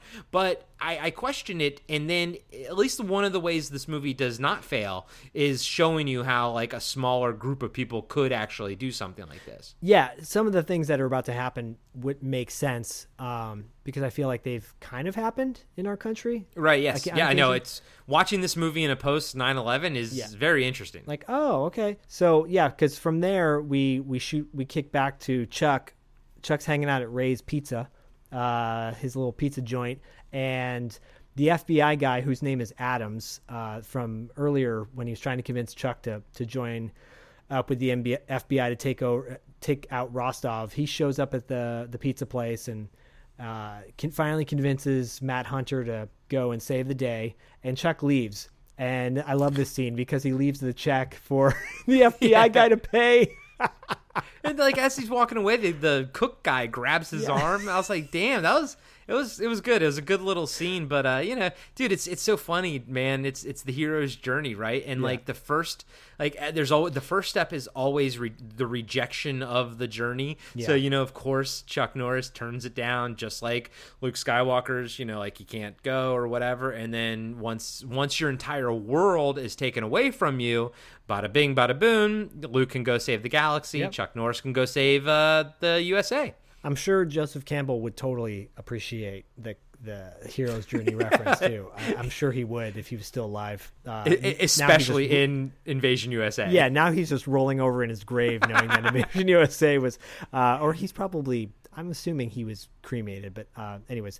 Uh, so after that, we cut back to the bumbling FBI. They're investigating the boats that were uh, used in for the um, for the big, uh, you know, deployment. Yeah. And and uh, the the reporter's back. The it's like jobber- the it's- jobber deployment. jobber deployment. That it's funny because um, every time the FBI shows up, McGuire, the reporter, show up, and I'm like, she's got such such a nosy bitch, you know, like she. Uh, and then uh, at the same time, they're investigating, and they're like, we have no idea what's going, how did, what's going on, you know. She spots uh, the cowboy. She spots Chuck, Matt Hunter, and why she thinks he's a cowboy, I have no idea because he's not even Because he's hat. draped head to toe in denim at all points in time. With Well, yeah. he- I'm sure he's got. Does he have cowboy boots on Probably in this movie? does. Probably, yeah, yeah. dude, he's denim man. Of course he's cowboy, bro. Of course he's cowboy. Yeah, and she's checking out Cowboy. She's like, "Oh, Cowboy, who's the Cowboy?" And she's intrigued by by Matt Hunter. Can I- always, yeah. No, go ahead. What were you gonna say? Well, I said you always got to have in all of Chuck's movies. You always got to have a chick that is interested in Chuck romantically, finds him attractive. Of That's just- course. it's it's always like there's always the one, uh, but he has zero interest in her at all. Zero. Which like, I love. Like zero I love interest. it. I love it because because she thinks she's hot shit, and he's totally rejects her at every moment. Now, I gotta say, what I what I pieced together in this scene in my head is, I think there was a more interesting movie if you didn't show any of the bad guys doing their thing, Yeah. and all you got was the FBI like first finding the the boat, you know, just uh, finding the national the Coast Guard boat, right, with all the people dead. It's like okay, that's a mystery. What what's happening here? And then you know something happens. Then you come back to this scene, and all of a sudden there's these Higgin boats that are up on the the beach, and, Yeah. and someone the body's dead. It's like what's happening here? And I feel like you could have had like like a like an Independence Day, like a Roland Emmerich, he does Roland Emmerich does them so good. These build-ups, the Independence Day build-ups, you know, and his his payoffs aren't quite as as great, but he does the build-ups better than anyone. And I feel like you could have done a very interesting background build-up, you know, and you could even like have been radio, uh, you know, watching things on TV and about how all over the country these boats were wa- washing up on shore. People don't know what they are, you know, yada. And it's like there's some kind of ominous thing happening, and I was like, oh, that would have been a, a sort of a cool way to handle it. But yeah, I mean, you needed all of the stuff that you needed to, to show Rostov and you know what was going on. But I think there was there was a more interesting build up there if you cut that stuff out. Oh yeah, no, I, t- I totally agree. This movie could have been made way more slick than it was, but you know, a la Red Dawn. Um, Right. Yeah, it- I mean it's it's funny we haven't even brought up Red Dawn even at this point, but I mean uh, there's so many things. well, we we were at, the, the Russians were the go-to villains uh, for for for the better part of the '80s. Yeah. And so you know, uh, and this movie really just hits that home. And even though it has a ten million dollar budget, it still feels kind of low budget on uh, in in some ways because it because it's it's a one man army. You know, Chuck's Chuck typically has a really great supporting cast with him when he does movies like this. Um, where whereas most, and we've talked about this in the Cyborg uh, episode, a lot of martial art guys had a great supporting cast. This supporting cast outside of Rostov is just kind of like lukewarm at best. Um, nobody feels like really stand out, you know, and he doesn't have anybody to really play off of. The reporter is like, like you said, she's annoying and and she doesn't really serve a purpose. Um, so th- there's there's definitely those shortcomings, but I feel like the action is about to make up for it in the next Yeah. scene. So because we kick into the next scene and and it's this small little Atlanta uh, suburb street. Uh, I think it's like First and Second Street, and it's Christmas Eve, or it's where it's pretty close. And um, there's this brother and uh, sister arguing over who's going to decorate the Christmas tree out front outside their house, and everybody's having a good time. Oh, it's time to come in for dinner. Everyone's having a good time. People are making out in the cars. Yeah. And I, I, I liked in the opening establishing shot, there was some dude walking up the street with a tr- like a, a, a Christmas tree over his shoulders. Yeah. Like a fully decorated Christmas tree over his shoulders, but he's walking up the hill, up the street. And I'm like, what? Who the fuck does that? What the hell's that? and then there's like people making out in the car with kids playing like right in front of them making out in the car. It's it's crazy. That, that is a crazy street. And it is a lively street too. You know who puts a who puts a tree on their shoulder and walks around with it? Arnold Schwarzenegger in Commando. yes, he does. We'll get to that later. Um, but yeah, so so at, at, at all this cuteness is going on, all this saccharine goodness, and that's why I said at one point when Corey said, "What what uh what are we going what movie is you going to be your pick for for December?" and I said, "Oh, I'm going to pick the Christmas classic Invasion USA because." You know, it takes place around Christmas, so I'm technically I'm technically calling it a Christmas movie. Yep. So Hey, buddy. Diallo, if you're listening, and hopefully you are at some point, uh, this is a Christmas movie. So, but uh, we we cut to Rostov and Nico. Uh, you know, our, our good little buddies, Rostov and Nico, uh, our our love buddies, and they're they pull out a bazooka and aim the bazooka at the house where the the daughter and the, the brother and sister just went in with their dad after decorate arguing about the tree. The little girl runs out to you know to put the star Finish on the tree yeah. because she's like, I want to put the star on the tree. They're having this little quarrel or whatever. And Rostov pulls out a bazooka and blows up the fucking house. Boom. Loved it. It was. he, he not only blows up the fucking house, turns another direction. Boom. Blows up another house. Turns another direction. Boom. Blows up another fucking. And this is when I start having problems because that's not how bazookas work. Oh, Bazookas- come on. Bazookas do not have clips, dude. He blew up like eight houses without reloading it once. Come on. Oh well, you know that's that's the power of positivity. You know, he's thinking.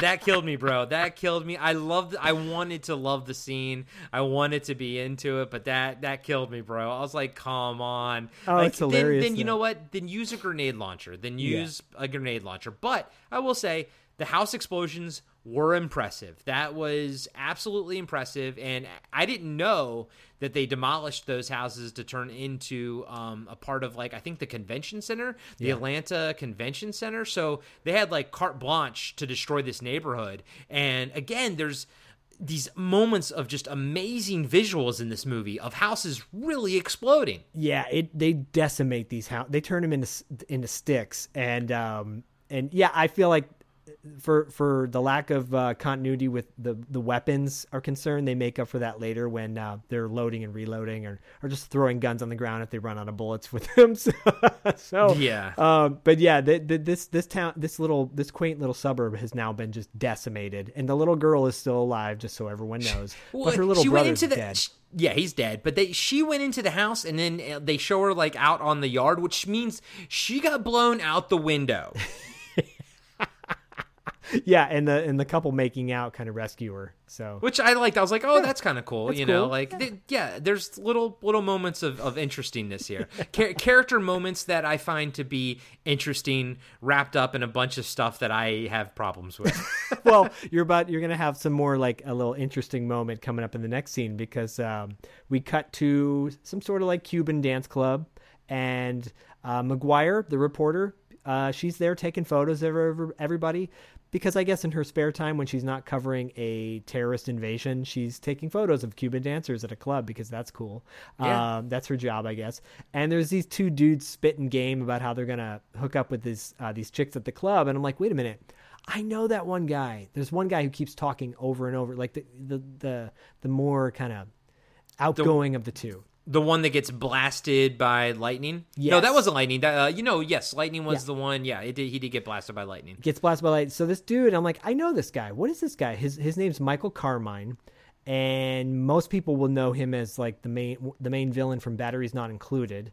Um, Jesus, dude, I haven't seen that since it came out in the theater. I saw that in the theater. Okay, well, yeah, um, uh, me too. And uh, and he's also in Deep Star Six. Uh, sorry, which no, we are gonna do. he's in Leviathan. Well, Um, we're doing both. Yeah, and uh, and he was also in a great uh, underrated action movie called Band of the Hand, which was uh, produced by Michael Mann, not directed. Uh, directed by one of the guys from Starsky and Hutch. Um, Yeah, I've I've never seen the Band of the Hand, but I've heard of it and I've heard people talk positively about it. yeah, it's not it's not a masterpiece by any means, but it's if you're a fan of Michael Mann movies, his signature is on it.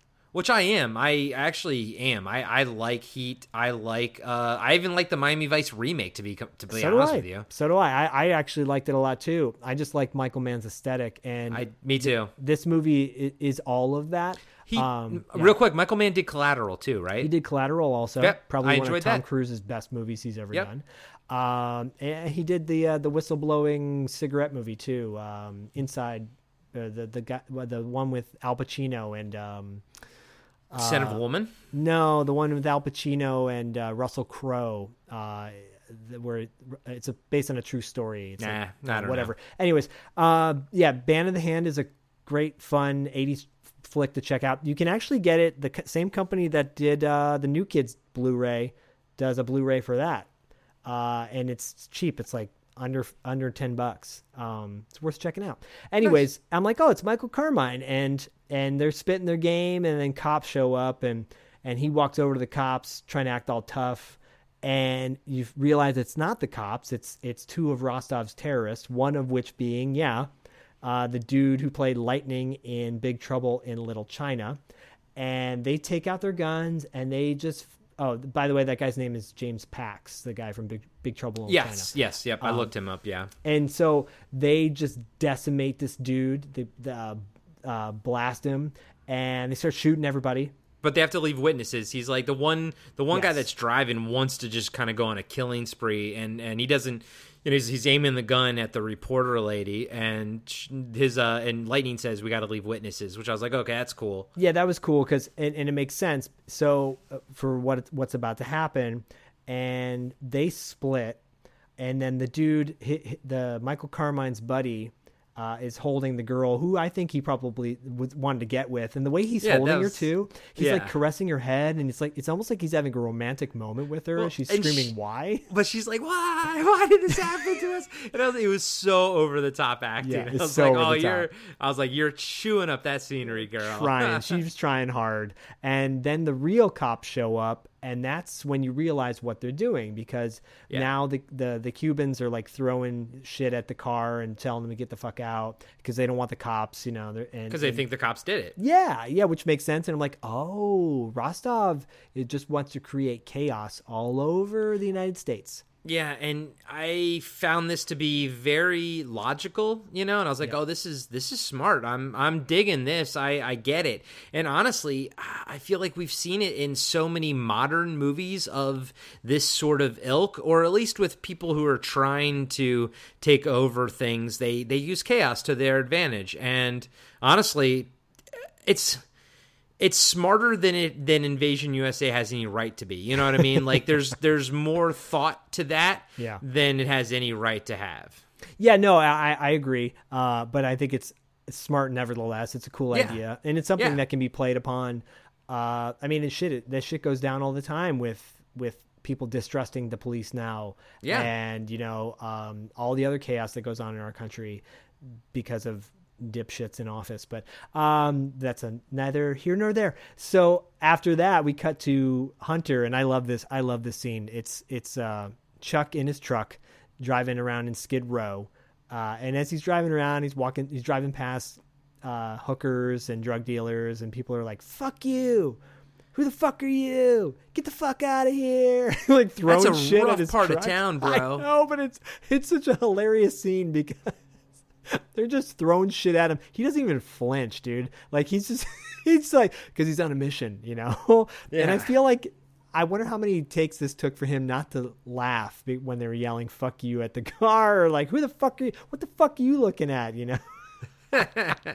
so he finally gets to this dirt, uh, dirt hole of a bar called Gill's Spot, and the owner slash bartender whatever bouncer walk uh, confronts him as he walks in, and he's giving him shit. He's like, "Why are you here?" and you know, uh, and he's like, "I'm looking for somebody." He's like, "Well, you, you got to pay for that," or and and uh, and the guy's got a beer bottle in his hand, and Chuck just grabs the guy's hand while he's holding the beer bottle and crushes the beer bottle in the guy's fucking hand. I That love was that badass. moment. It's so badass, dude.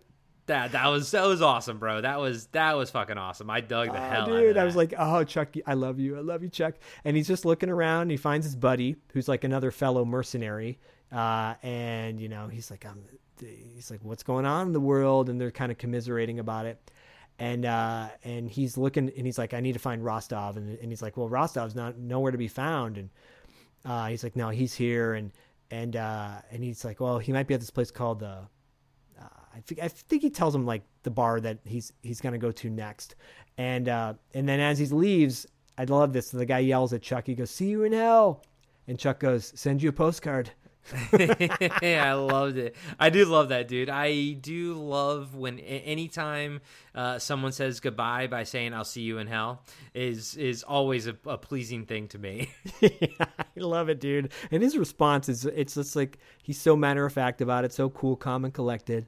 And then uh, we kick back to the, the the club, the Cuban club, where all the chaos had gone on. The FBI's there, and McGuire's there. and you kind of find out that there's other things happening around like um the you know the the FBI I think at this point mentions that this is kind of like indicative of what's going on all over the place right now. Yes, yes, yeah. Because right after that scene, they they cut to uh, Rostov, and he's uh, he's you know watching the news, and and it's just everything. There's just chaos everywhere. It's getting Yeah. worse in the world, and um, and then we cut back to this. Yeah, that's right. The club is called King Cobra. That's where uh, the mercenary uh, tells Chuck to go, and he th- you cut back to this this club where this dude outside of King Cobra is washing his car. This big guy, this big like menacing kind of looking dude, uh, with a tank top on, and he's he's checking, out he's washing his car. Everything's great,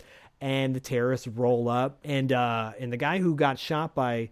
Uh, John Eagle earlier in the movie in the Yeah. hand, he he's got this big fucking smile on his face with the other terrorists, and um, and as they're walking in, like the guy washing his car is like they're kind of back going back and forth with each other, like, "Hey man, watch what what you know what what the fuck are you doing?" or "Watch what you're doing," or some shit like that. Well, because they rolled over their, they knocked over their, um, They knocked over the bucket when they That's drove right. up. When That's the guy right. washing his car, they knocked over the bucket. Yeah, yeah, that's right. And and he's all pissed off about that.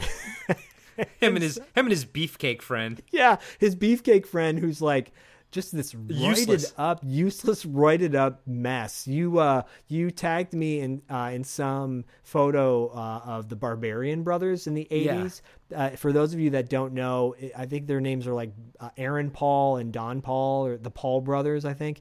Uh, and they were just these two muscle bound oafs who did a few movies, DC Cab. They had a cameo in, and someone thought it was a good idea to give them a few movies of their own. And they're just shitty ass actors. And no, no, I'm sure they would be the first to say, "Yeah, we're not very good actors. They're just these muscle bound dudes." And um, you tagged me in this photo, and people, and it's so funny the love that this movie gets because The Barbarian Brothers? Yeah, because I'm like that movie sucked, dude. Come on, it's all the same people that like Cyborg. Like, Dude, nostalgia's a hell of a drug, buddy. I mean, I I thought I liked Cyborg until I saw it. So you know, you gotta. You, sometimes people gotta rewatch these things. Yeah, and- and I that's will what we're doing it for you. yeah, you don't and, have to. and here we are, nostalgia being a drug for me, and watching Invasion USA again, and I'm like, yeah, this movie's goofy as shit, and it's got plot holes all over the place. But man, I'm having such a good time because it's so silly, and what it's about to happen in this next scene makes me laugh even harder because it's just so great. So um, I I started calling Tomas is his name. I call him Smiley because he's just got this big grin on his face, and this this horror comes up to him in the bar, and he's like. Uh, Bro, first off, I think you did you say it um, on the wrap up after dark, or did you tell me offline that this movie didn't have any nudity in it? I think I might have said that on Wrap Up After Dark. Yeah. Well, yeah, but that was uh, wrong. 'Cause- Oh yeah, yeah, that's right. That's right. Dude, that chick dancing on on the fucking bar when he walks in, man, those that rack was amazing, I guess bro. I guess when I say nudity, I, I judge it by the amount of time it's on screen, and, it, Uh, and she was dancing naked for like four minutes during that scene. for four minutes. It's a it's like a 10 A second minute. scene, dude. And, okay, well, you might have slowed it down for four minutes if that's how long it takes, but uh, Come on, man, it only takes me three. Oh shit. Okay, so so uh so yeah, Smiley Smiley goes to get laid and the other terrorists are like, you know, we don't got time for this and he's like, "Cool out, man," because they got to be somewhere, which you're going to find out in a minute. And uh and so Smiley goes upstairs and with his with his uh whore and with his whore and uh, his whore he goes up there and she and he's kind of being rough with her and she's like watch it you know be careful and uh and yelling at him and and they're getting ready to party and smiley has his hand on the on the the counter like this this little side table in the hotel room and out of nowhere chuck just fucking puts a knife through his hand in the on the It just, table it just whack, just comes out of nowhere because I guess Chuck was in the bathroom area Yeah, or something. yeah, Again, Chuck him. knows exactly where to be. This whole movie Of course is he Chuck does. knowing exactly where to be chuck to make knows the everything plot. the plot thicken Yeah. So, but yeah, he puts his he he puts a knife right through that guy's hand. That was cool. I it dug was that. so fucking cool. And so I love this because I wrote down these lines because they're so great. And so as this is going on, the girl's screaming. We find out that the guy washing his car is like the bouncer of the place. He rolls upstairs and uh, he's he hits the guy back. He just like pushes him back or kicks him back, right? And uh, and and and and he's like, you know, I'll be back. And he goes, he goes, what does he say? Uh, I I actually posted it on our Instagram. Okay, what- uh, today? Because well, what what Chuck said, because the guy's like, you know, I, I- I'll I'll be back, and he goes, I'm gonna hit you so I'm gonna hit you with so many rights, you're gonna beg for a left. Yep. Yep, dude. Yep. And the guy just runs off after that, which is Dude, so it- fucking it's- funny. I mean, he he that was such a great line, and the way he kind of just delivers that line Yeah, is it's absolutely amazing. But yeah, dude, that was that was awesome, and, and the way the guy just like sort of runs off. Yeah, he scurries off because because because uh, yeah, because I think he says something like, you know, you know, I'll be back, and and he's he's like, you sure about that? Because and then that's when he delivers the line.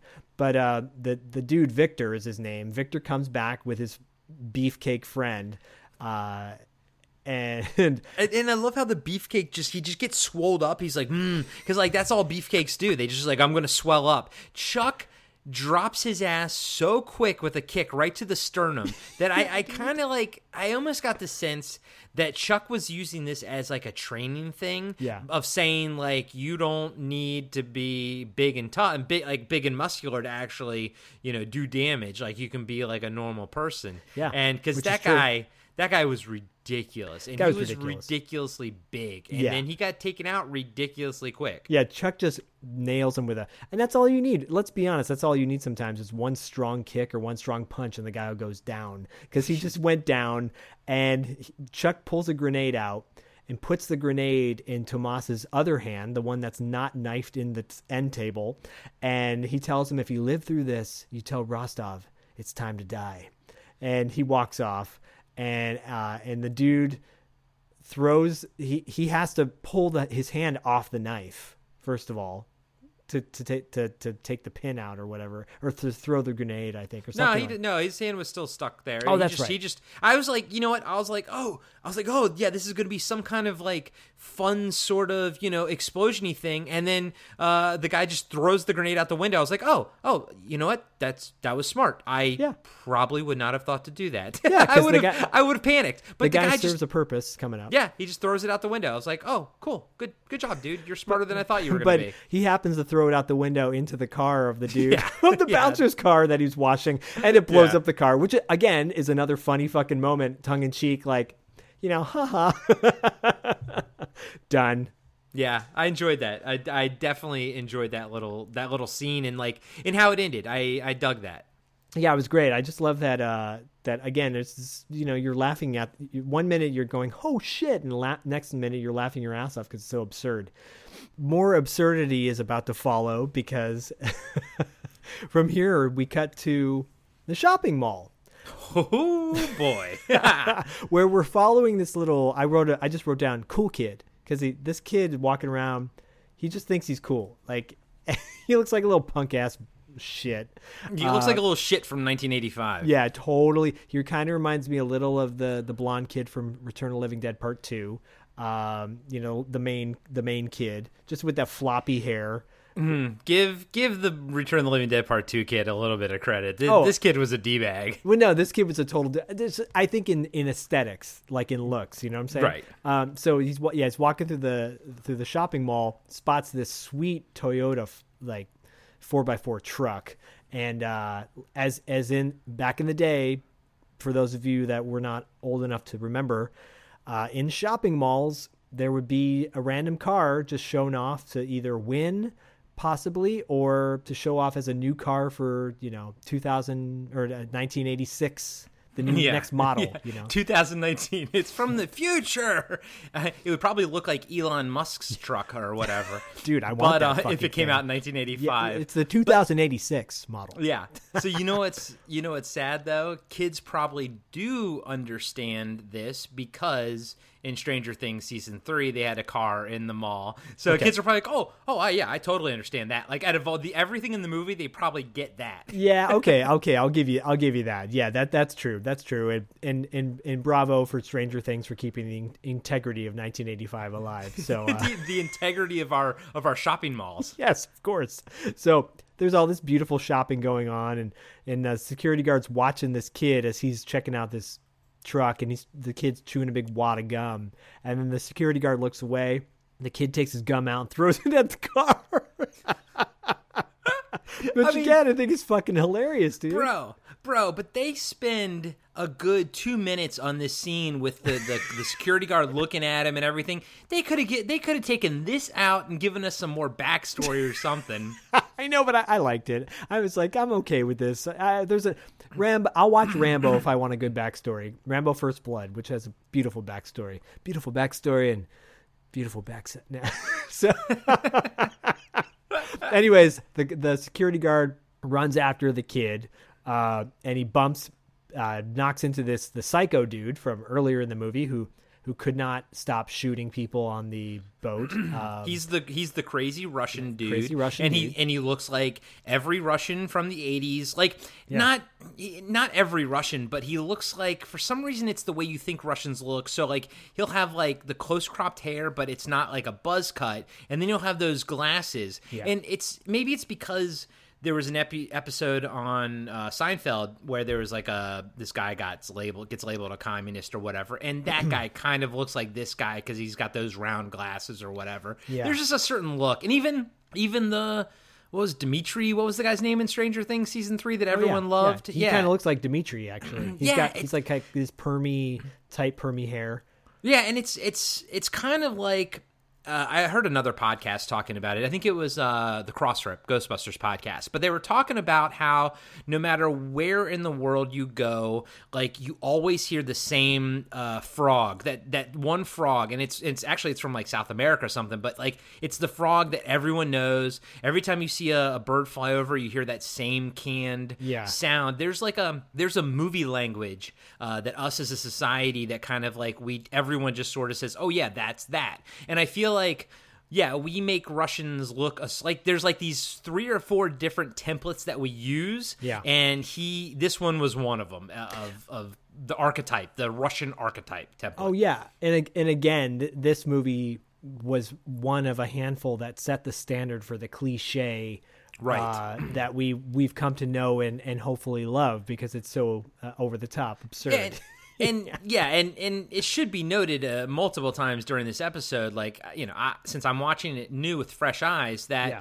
a lot of things that I am looking at as cliche was not cliche at the time. No, or no. It was maybe just starting to be, but it's it wasn't as goofy and like it wasn't what we all made fun of. Like Yeah. I mean, this is what it became to be, but this is what started it, right? Yeah, yeah. And this movie, I mean, for ne- back then, might not have been perceived as as much fun as it's, in my opinion, perceived now. Now I look Right. at him just like, oh. Wow, Yeah.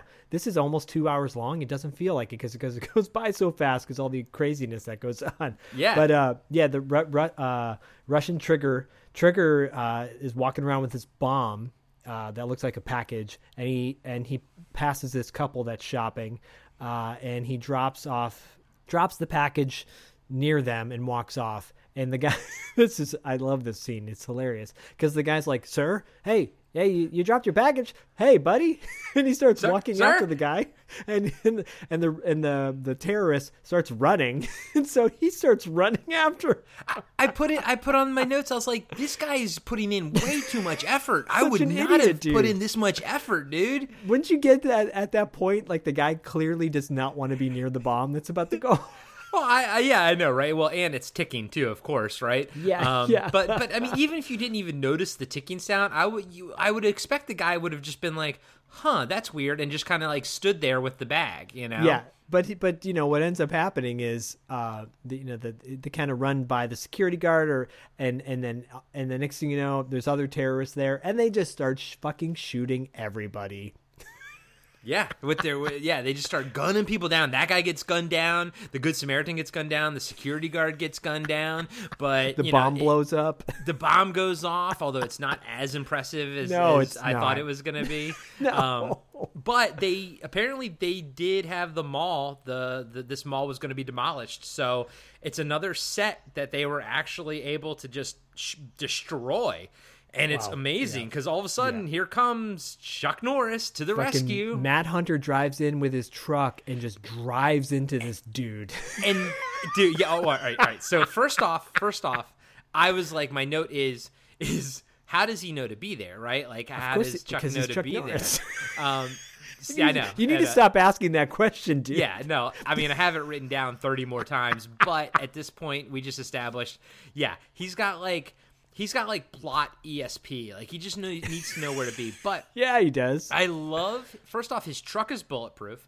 So he busts through. badass. You got, you got four goons like shooting at him, right? And then he goes barreling at this one goon, and this guy's just like, "Why is this happening? Like, how are you not dead?" And then he finally gives up and just does the ah, you know, like and gets gets rammed, right? But you gotta imagine, like, like put yourself in the head of of that goon. He's like, Yeah. "I'm shooting the shit out of this car It's coming at me." Like, just like. Why is logic not working? Why is like laws Yeah. of physics not working? Then it's just like you give up on life. You just throw your gun down and you just get run over.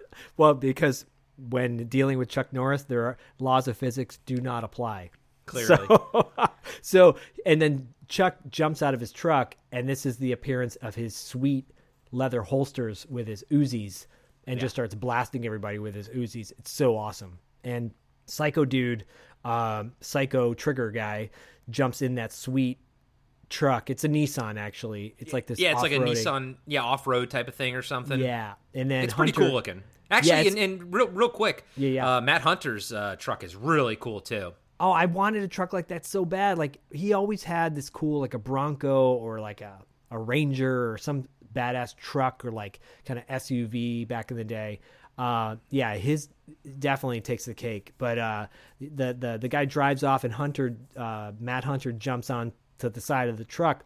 Now at this point, doing his own stunts. Like you see Chuck, shit's flying in his face. They drive through the front of the mall. I have Yeah, a did- feeling that might have been a stunt double when Yeah, he that- through the glass. That was the only stunt double that I could see was when at the very end when they drove through the the, the doors.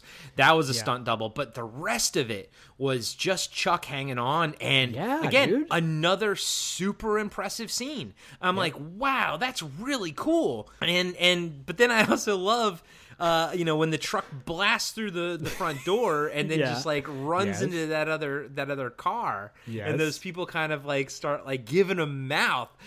the two chicks, the two chicks who I labeled as like typical club chicks, like Right. mouthy club chicks. Like, what the fuck? Like, what's your problem? Oh my god, you know. But I love I love when when they when the Russians start shooting back at Chuck and everything. There's Yeah. a security guard in his little like that three wheel vehicle, you know. He's he's riding down. He just turns right around and, turn, and goes back. And I'm like, know, that was know, funny. That was funny in the background, like it, you know, like it was in the background, and I was like, Yeah. that's good. That's good humor right there. yeah, I think again, I think that might have been intentional. You know. Oh yeah, But, uh, yeah, that was yeah. And so, so the the two mouthy chicks are mouthing off at the terrorists. The terrorist grabs one by her fucking hair, and he just drives off with her. Yes, I did not expect On the side that of the as truck. a human shield. oh, it's so great. And and and and, and um, McGuire. This is the you know one of the few reasons why she serves a purpose. because she Uh, magically shows up here as well. Yeah. Like it's crazy. It's everyone magically shows up where they need to be at Yeah. to move the plot forward. Essentially, yeah, she she shows up and uh and Chuck and her hop in this Mustang and drive off, chasing Trigger in his Nissan with the chick still hanging on the side of the truck. Yeah. And as they're dr- going like 65 down a 25 you know mile per hour per hour street and um and and Chuck uh uh makes McGuire go out and like try to grab the girl as they're shooting back and forth at, e- at each other and it's funny because he totally puts his hand on her ass like to, to, to quote hold her. Yeah, to steady Uh, her. Yeah, yeah. But i'm like he's you know just fucking puts a big old hand on there. And uh and and and they're trying they're like struggling back and forth to get the girl from from from trigger. And they finally do. And now it's it's chuck versus the truck. And Wait, can I ask you a question? Yeah, Is yeah. that Russian guy's name Trigger? no i just made that up. Oh, okay, got it, got it. Okay, So Sure. so uh, so Trigger has I meant to I, I forgot to mention that Trigger has a guy sitting um, you know shotgun with him. yeah, a completely blasting. ineffectual goon. yes, who is more uh, ineffectual uh, to Chuck than he is to his own truck because in a minute he goes to pull a grenade and Chuck rams the the, the truck and the grenade falls on the floor of the truck. it blows up the truck and they're both dead. Yeah, and that's it. They're all dead. But uh, uh, the the girl did get the other girl like back Yes, onto the yes. car or whatever. Yeah, I McGuire whole McGuire grabbed the chick. I thought that whole scene was was interesting. Um, I very much enjoyed it. Although, so so right when he grabbed the girl, right when the girl uh, was it Mackenzie? What's her name? Mc- Oh, McGuire. McGuire, the the reporter. Yeah. Right when the reporter grabbed the hapless girl that was being used as a shield, Chuck Norris, I thought, should then slow down his car, right? Because he knew that the guys in the vehicle uh, that he was going against had guns, right? And Yeah. he's now got two ladies in a convertible Mustang. But no, no, he speeds up, and right at the same time, like the guys, like the other goons, kind of actually has his gun sort of reloaded. And I was like, oh, Oh, that yeah. other goon should just shoot him, just shoot ahead, you Yeah. know. But but yeah, Chuck Chuck doesn't allow that to happen. But yeah, other other than that, I was like, oh, I was like, okay, that's a little silly. But other than that, it was a fun scene. It was a really fun scene. It is at the end of the scene is a little it's, it's, it's funny because the the chick who was the human shield she's clearly like a stunt chick and, yeah, and yeah, she's clearly like little, kind of grizzled beefy, looking, little and- Yeah, yeah, yeah. a little strong looking.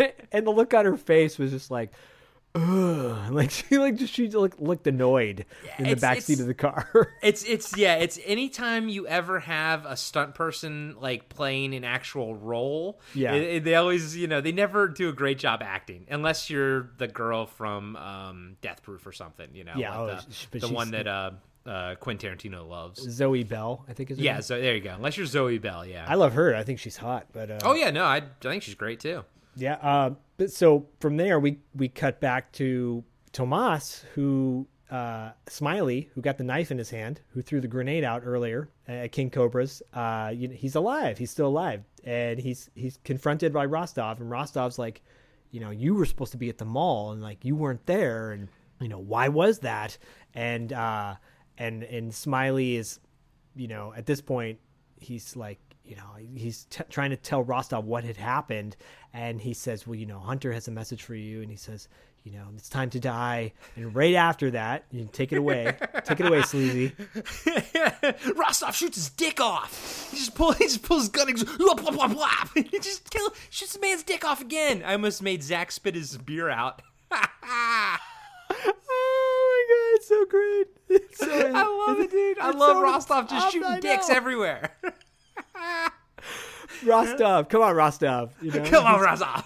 and then Nico's like, Nico's like, what are you doing? No. And he's No, like, my lover, what are you doing? Yeah, and and then I think this is when like like like uh, Rostov's kind of going to go off the handle, like I'm gonna kill this hunter, like you Yeah, know, yeah. uh, Matt Hunter, and Yeah. that's when you know uh, we find out that you know Rostov is in fact the White Knight for the bad guys, Yes. and that he he's the only one keeping everyone together, sort of thing. And when that happens, I'm like, dude, Nico, you've got a serious boner for this guy. That, that that that begs the question. Then what's the point of Nico? Then, like, if Rostov dies, everyone's just gonna bail. Like, then what's the point of you, bro? he keeps Nico keeps Rostov in check, right? That's what I'm assuming. He's, He's he's, he like slob- his slobs his knob to keep him Yeah, in check. slobs his Now, knob, you know? honestly, I'm not gonna lie to you. If if they were actually gay, like if that that was the story, they were gay lovers, I would think that would be pretty freaking cool. Actually, I'd totally be fine with that, and in fact, I think that would be uh, it would add more to the the the, the, the further the stereotypes in this have movie. we have we ever had a a villain uh, like a gay villain duo in like an action movie?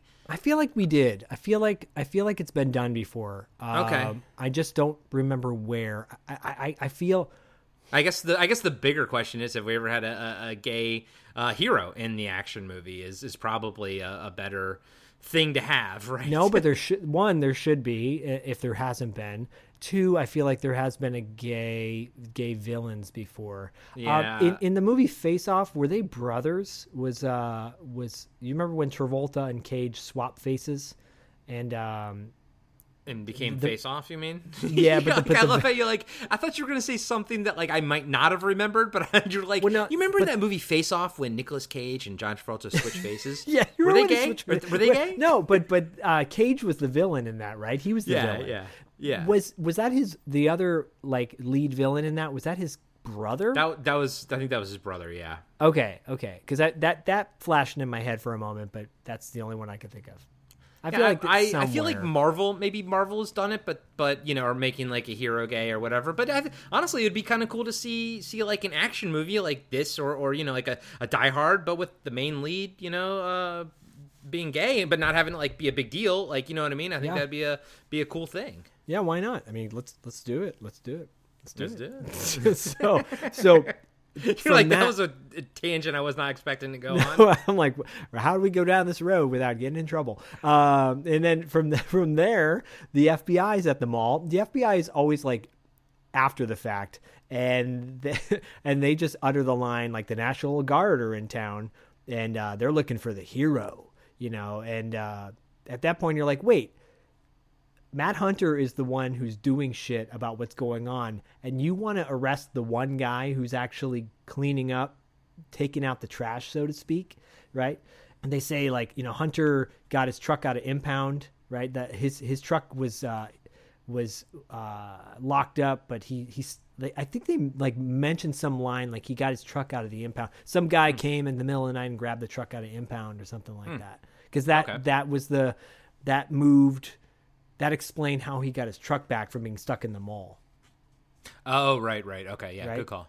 I didn't even. Yeah, I actually didn't even think about that. It it literally didn't even occur to me. But thank Well, I- you for clearing it up. I don't feel like they needed to explain it at this point, but No. they did. It was no, no, definitely and- and mentioned. That's that's what confuses me about this movie. There's so much stuff they choose not to explain, but they take the time to explain how Chuck Norris got his truck back, and No, I- didn't even track it. Well, you know, because that that's the one thing that to me matters. Like, how did Chuck Sure. get his truck back?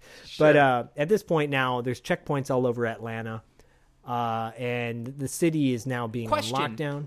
Yeah, Question: When did did the movie move from the Everglades to Florida? Yeah, Florida to Atlanta. Like it They're was, right next to each other. They're right next no, to I each other. no, I, I I totally get it, but like at the beginning, it was so very much like Florida, but there was no like there was no mention that they were moving west or like like it just all of a sudden they're in Atlanta, right? Like we just got to just suspend disbelief and just be Yeah, like, okay, I Chuck just so. made his way there. because they, they they implied that the terrorists were moving out all over the United States. Right. Okay. But I we never so- saw like Chuck like do a road trip, you know. No, we didn't have that, you know, shitty ass Lalo Schifrin music from the New Yeah. Kids to, to set up the one scene leading into the next. But, uh, but yeah, now so so Chuck's driving around the city. Almost looks like they used the same footage of him driving around in his truck that they used in earlier when he's getting yelled at by the prostitutes.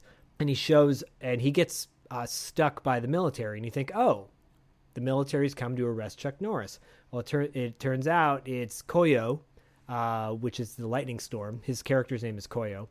And he and his other terrorist buddies try to take out Chuck, but Chuck takes them down.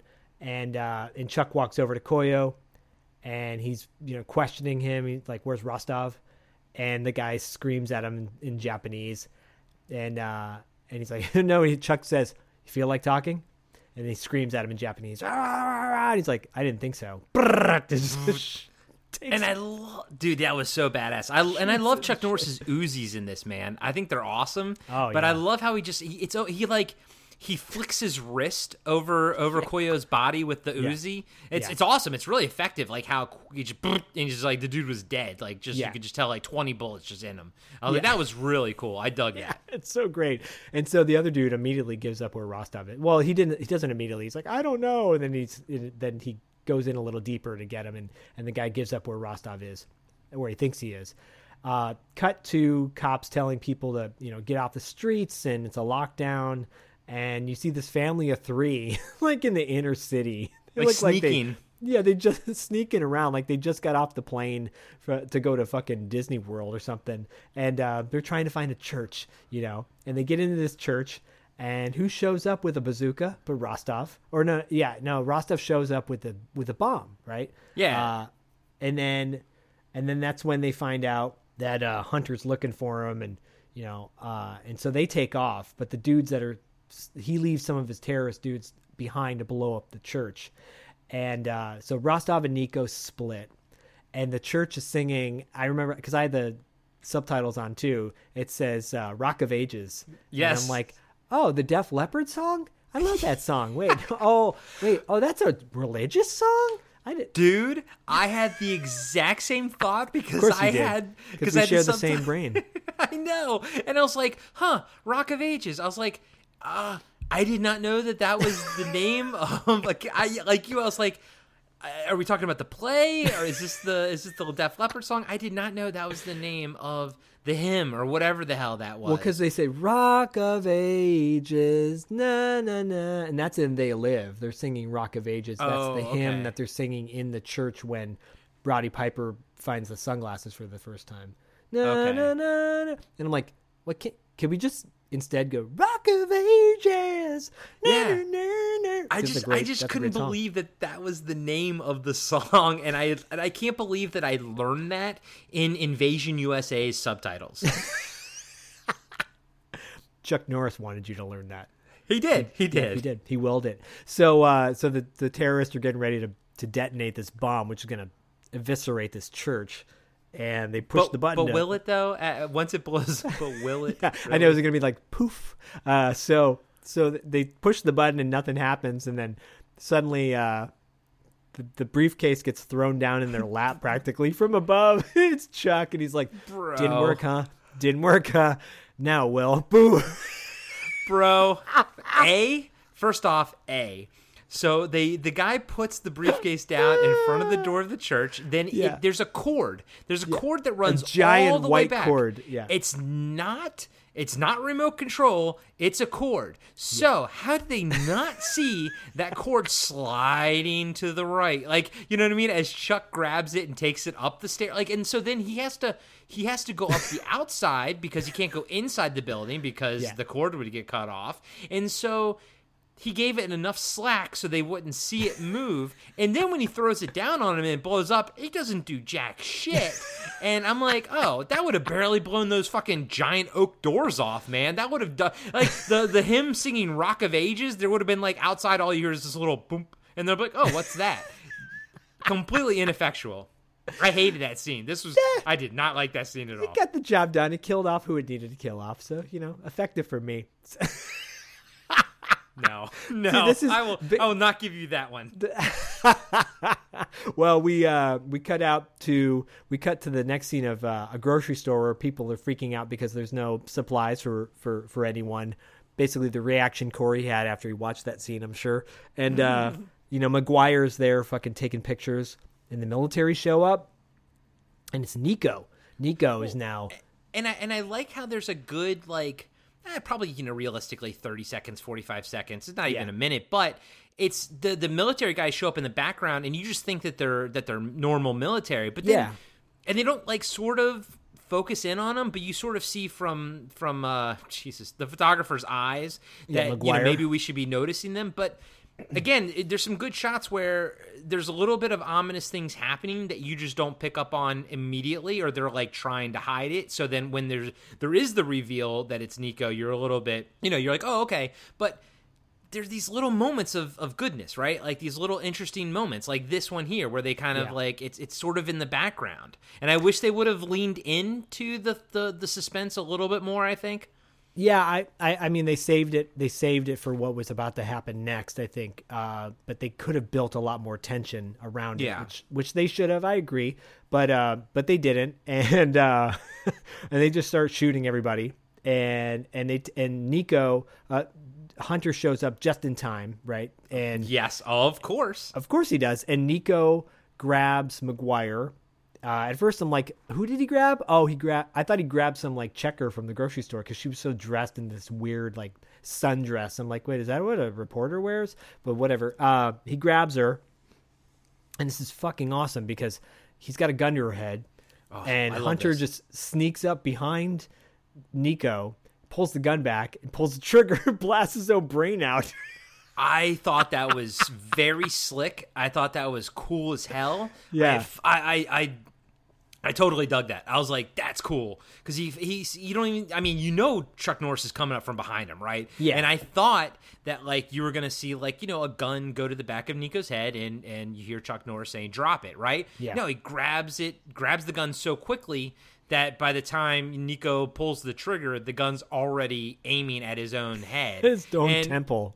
which is funny because uh, they kind of ripped that off in Predators. Did you? I'm sorry, not um. Shoot, the very last one, the Predator. There you go, the one The that Pred- was. Um, did you ever see that? I unfortunately did. Yeah. Yeah, remember the main bad guy? At one point, he had the shoulder-mounted Predator cannon on Oh, his yeah, shoulder, dude. Yeah. and and he was about to shoot, and then the girl like yelled his name, so he looked, and it tracked with his head, and it blew his own head off. Essentially, I was like, you know what? I was like, I feel like Shane Black kind of like went with this with that, you Yeah. know, like kind of uh, uh, mind. Invasion USA a little bit with that one, but I really thought this was slick. I thought that was really cool how he grabbed the gun and blew his own brains out. I would not be surprised if he totally mined that because I feel like he's just mining everything now. Yeah. he's just like, dude, Yeah, Shane, yeah, come on, sadly. come on, I can we go back to kiss kiss? No, okay, whatever. Yeah. Um, So my question to you is: When Chuck was walking back to his car, his pickup truck, Yes. And the girl throws the metal, the metal trash can lid at him, barely misses him for like Yeah. realsies. yeah, she's all like, pissed, right? But, But dude, holy shit! Like, like, what if that really clocked Chuck Norris in the back of the head, though? Well, yeah, she she's an idiot. She's totally an idiot. She's really annoying. More annoying now than she was before because now she's pissed after he saved her fucking life. And Ungrateful. and and she yeah, she throws that lid at and almost takes him out. Fortunately, it didn't because it's Chuck Norris. It would not. It would never would have. Never would have because he's Chuck Norris. Dude, I I watched that scene twice. So it, right, it's not her throwing it, right? Like it, they cut, you know. Um, but Yeah. like, I assume, but I assume that's Chuck Norris walking. Although, Yeah. You know as well as I do, if you don't ever see the actor's face, there's still it could be suspect. And I wondered if that was actually a stunt double because that lid went like inches over that person's head. I if it is Chuck's, and and he didn't even flinch. But if that was off by like two inches down, that would have hit him in the back of the head with a metal trash can lid. Yeah, I mean, it could have been. They, they might have shot that scene like after the fact, maybe like doing pickup shots after the movie Yeah, was done. yeah. uh, potentially. But that looked like Chuck's butt. But uh, you know, You know what? I'm not gonna lie. It did look like Chuck's butt. I was like, I was like, I know it's Chuck because it's his butt. that's his butt. So, but I love I love the line because she's she's she's so pissed off at him, and she's like, you know, screw you, Hunter, or whatever she says, screw you, cowboy. And uh, and he goes, you, you said do something. terrible. Absolutely terrible. It's awesome. No, it's fantastic. So, uh, so at this point now, the original family that we saw huddling into the church earlier are now. It's daytime, and uh, all the kids are getting on buses. They're kid, putting their kid on a bus, basically sending their kids away to be protected, which is absurd. But With no adults on No, the bus dude. whatsoever. No. I was like, this is very problematic right here. There's there's no adult supervision. They're just singing row row row your boat. First off, first off, that bus driver is gonna snap and kill them all. it's so great because they're they're driving on a road to nowhere. Uh, they're driving on that road that uh, Lucio Fulci used in the movie The Beyond. That just like that freeway that just goes to nowhere. And um, and the terrorists show up and put a fucking bomb on the kid's bus. And Hunter rolls up just in time. Da-na-na-na. And it, I think it as he rolls up and as the bomb says 191 seconds, and it's moving so damn fast. It's Yeah, not a that's a- second, it's yeah. like half a second. I know that was a fast counter, dude. Yeah, I was like, somebody botched that one because that is Yeah. that's that's counting way too fast. Totally, they sped up the camera or something because because now Hunter's stuck in traffic and it's like I, I wrote times a ticking because it's now down to 89 seconds and uh, and Hunter finally gets out of the traffic, goes faster. It's now at 79 seconds. Hunter s- sneaks up on the bomb. It's at 29 seconds. Grabs the bomb off the bus, drives up, speeds up past, past the bus up to the terrorists, and he says, "You lose this," and he drops the bomb in the, in the car or puts the bomb on the car. Drives off with one second left, and boom! Yeah. So awesome, dude. Because at that point, you're just like.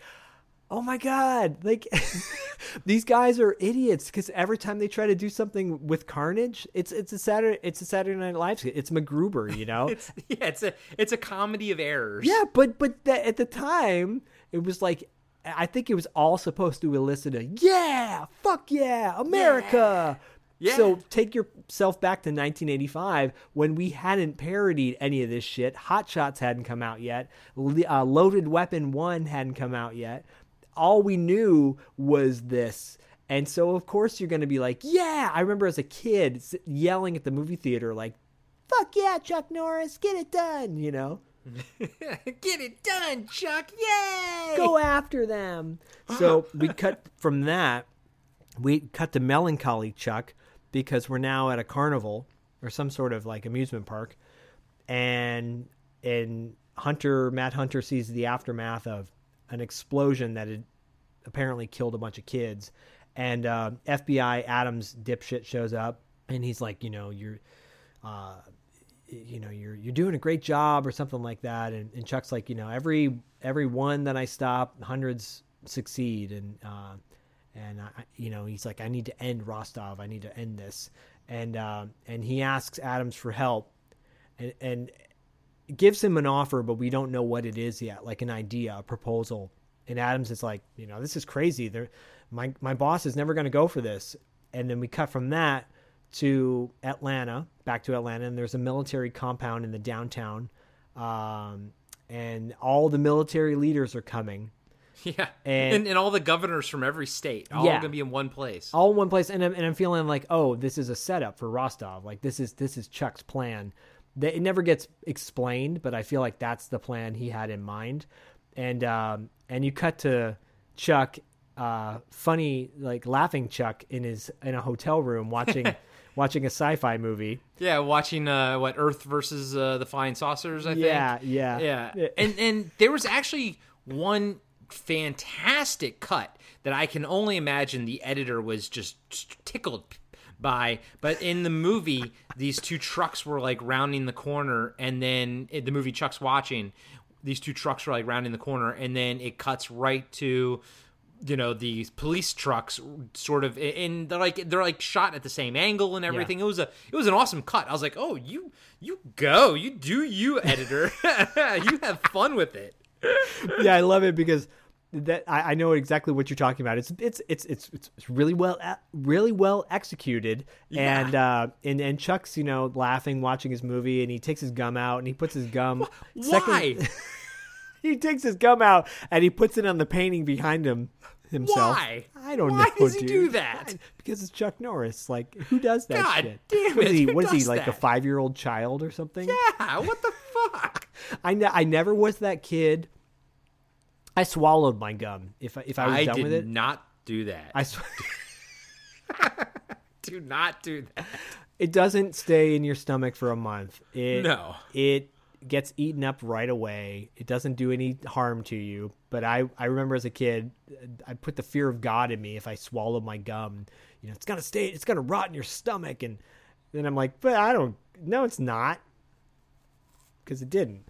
I'm because it didn't. 'Cause i'm still i'm still alive. Yeah, how so- do you, how you like that? FBI fucking. i'm 80% bubblegum I'm eighty percent bubblegum, twenty percent Chuck, and uh, and so so the FBI military show up, invade his space, and uh, Uncle Charlie get out of my space. Get out of my space, Uncle Charlie. Uncle Charlie from New Kids, bumbling idiot FBI guy says, you know, nobody's beyond the law or above the beyond the law. Yeah, because above the law would be a Steven Seagal movie. yes, and Beyond the Law is a Charlie Sheen movie. Oh God. where he's a biker. It was when Charlie Sheen started hitting a nosedive, probably because of all the nose candy that he was doing. uh, it was like post Hot Shots, and he was doing like straight direct to video shit. And you're like, ooh, this is not good. Yeah, I, I remember the the dark times for Charlie Sheen. I think he's still in them, but um, th- this Beyond the Law was like was was kind of looked like a sequel to Stone Cold, starring Brian Bosworth, uh, the football player Brian Bosworth, and Oh, I know. and Lance Henriksen as the lead biker villain. Uh, that's a that's a gr- that's a fun like cheesy early 90s action movie to check out. Anyways, Rostov cuts to Rostov watching the news. He's got what, three TVs? Three or four TVs watching all the different news stations. Um, and because, you know, technology. And so uh, he finally zeroes in on Hunter um, getting arrested and he gets intrigued because they basically oh. announce exactly where he's at. And being the fucking idiot that he is, he sends, he not only goes to take down Hunter, but he brings what essentially is like every single one of the terrorists that in the beginning got off the boat are all coming with him to take Well- down Hunter. So wouldn't But we'll get to that in a minute. Yeah, and, and, and yeah, it's all a trap. But if it wasn't, I don't think Rostov was going there just to kill him. He was also going there to kill all the governors and like create all that that chaos and everything. Yeah. But I, I, I, you know, obviously he's motivated by Max Hunter. Why am I defending Rostov? Like seriously, Don't, why don't am I defending Rostov? How dare you? God damn it! I, I, because you know we we cut back to Hunter, Max Hunter, Matt Hunter. How dare you? Uh, we're, we're at the military compound being brought in with his shirt open, his his Yes. his button, his denim shirt open wide. Bro, And- he's got he's in shackles, but his denim shirt is like blowing in the wind and his chest is just like it's it's there, dude. It's it's it's as much a part of this movie is as David Bowie's junk is in Labyrinth. Yep. yeah, dude.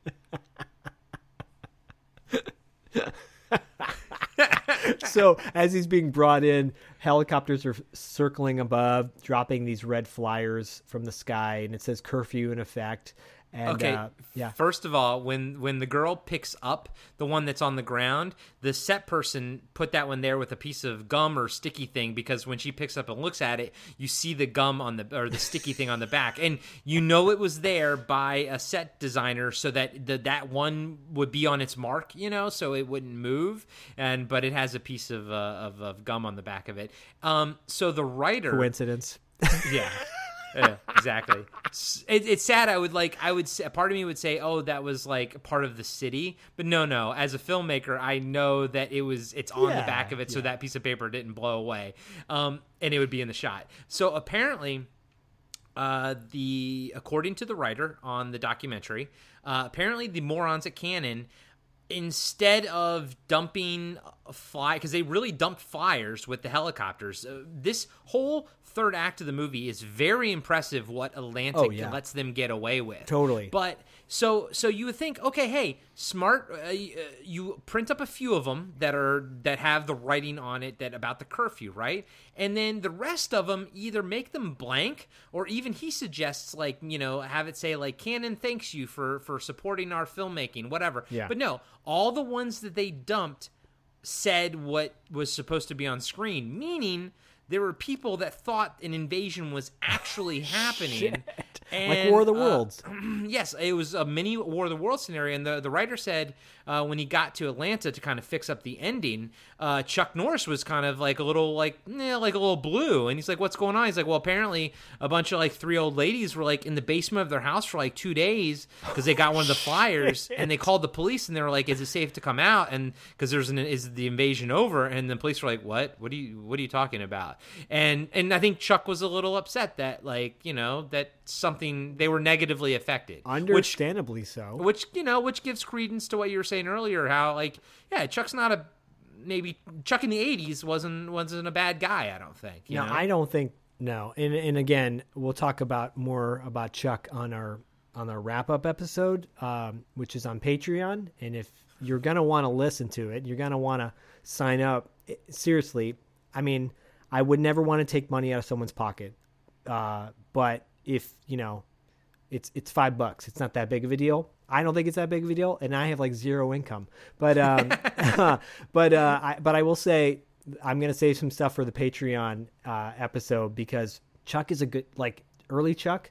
is a really good dude, really Yeah. good guy, and there's a lot of stories uh, that I'll share on the Patreon that prove that for sure. Um, yeah i've i've heard nothing but good things about chuck norris Yeah, even- I- not lately i don't know like lately but back in his heyday or whatever it did he doesn't seem to to cultivate the same um ego egotism that maybe jcvd did you know back in the day Yeah. chuck didn't seem like he was that way like But Chuck, yeah Chuck has definitely turned a corner. You know, like I, I mentioned earlier, I talked to uh, Richard Norton on my other podcast, Two Dollar Late Fee, and off air he had told many stories about Chuck Norris and said off the air he and I could say it because I'm sure he'd be totally fine with it.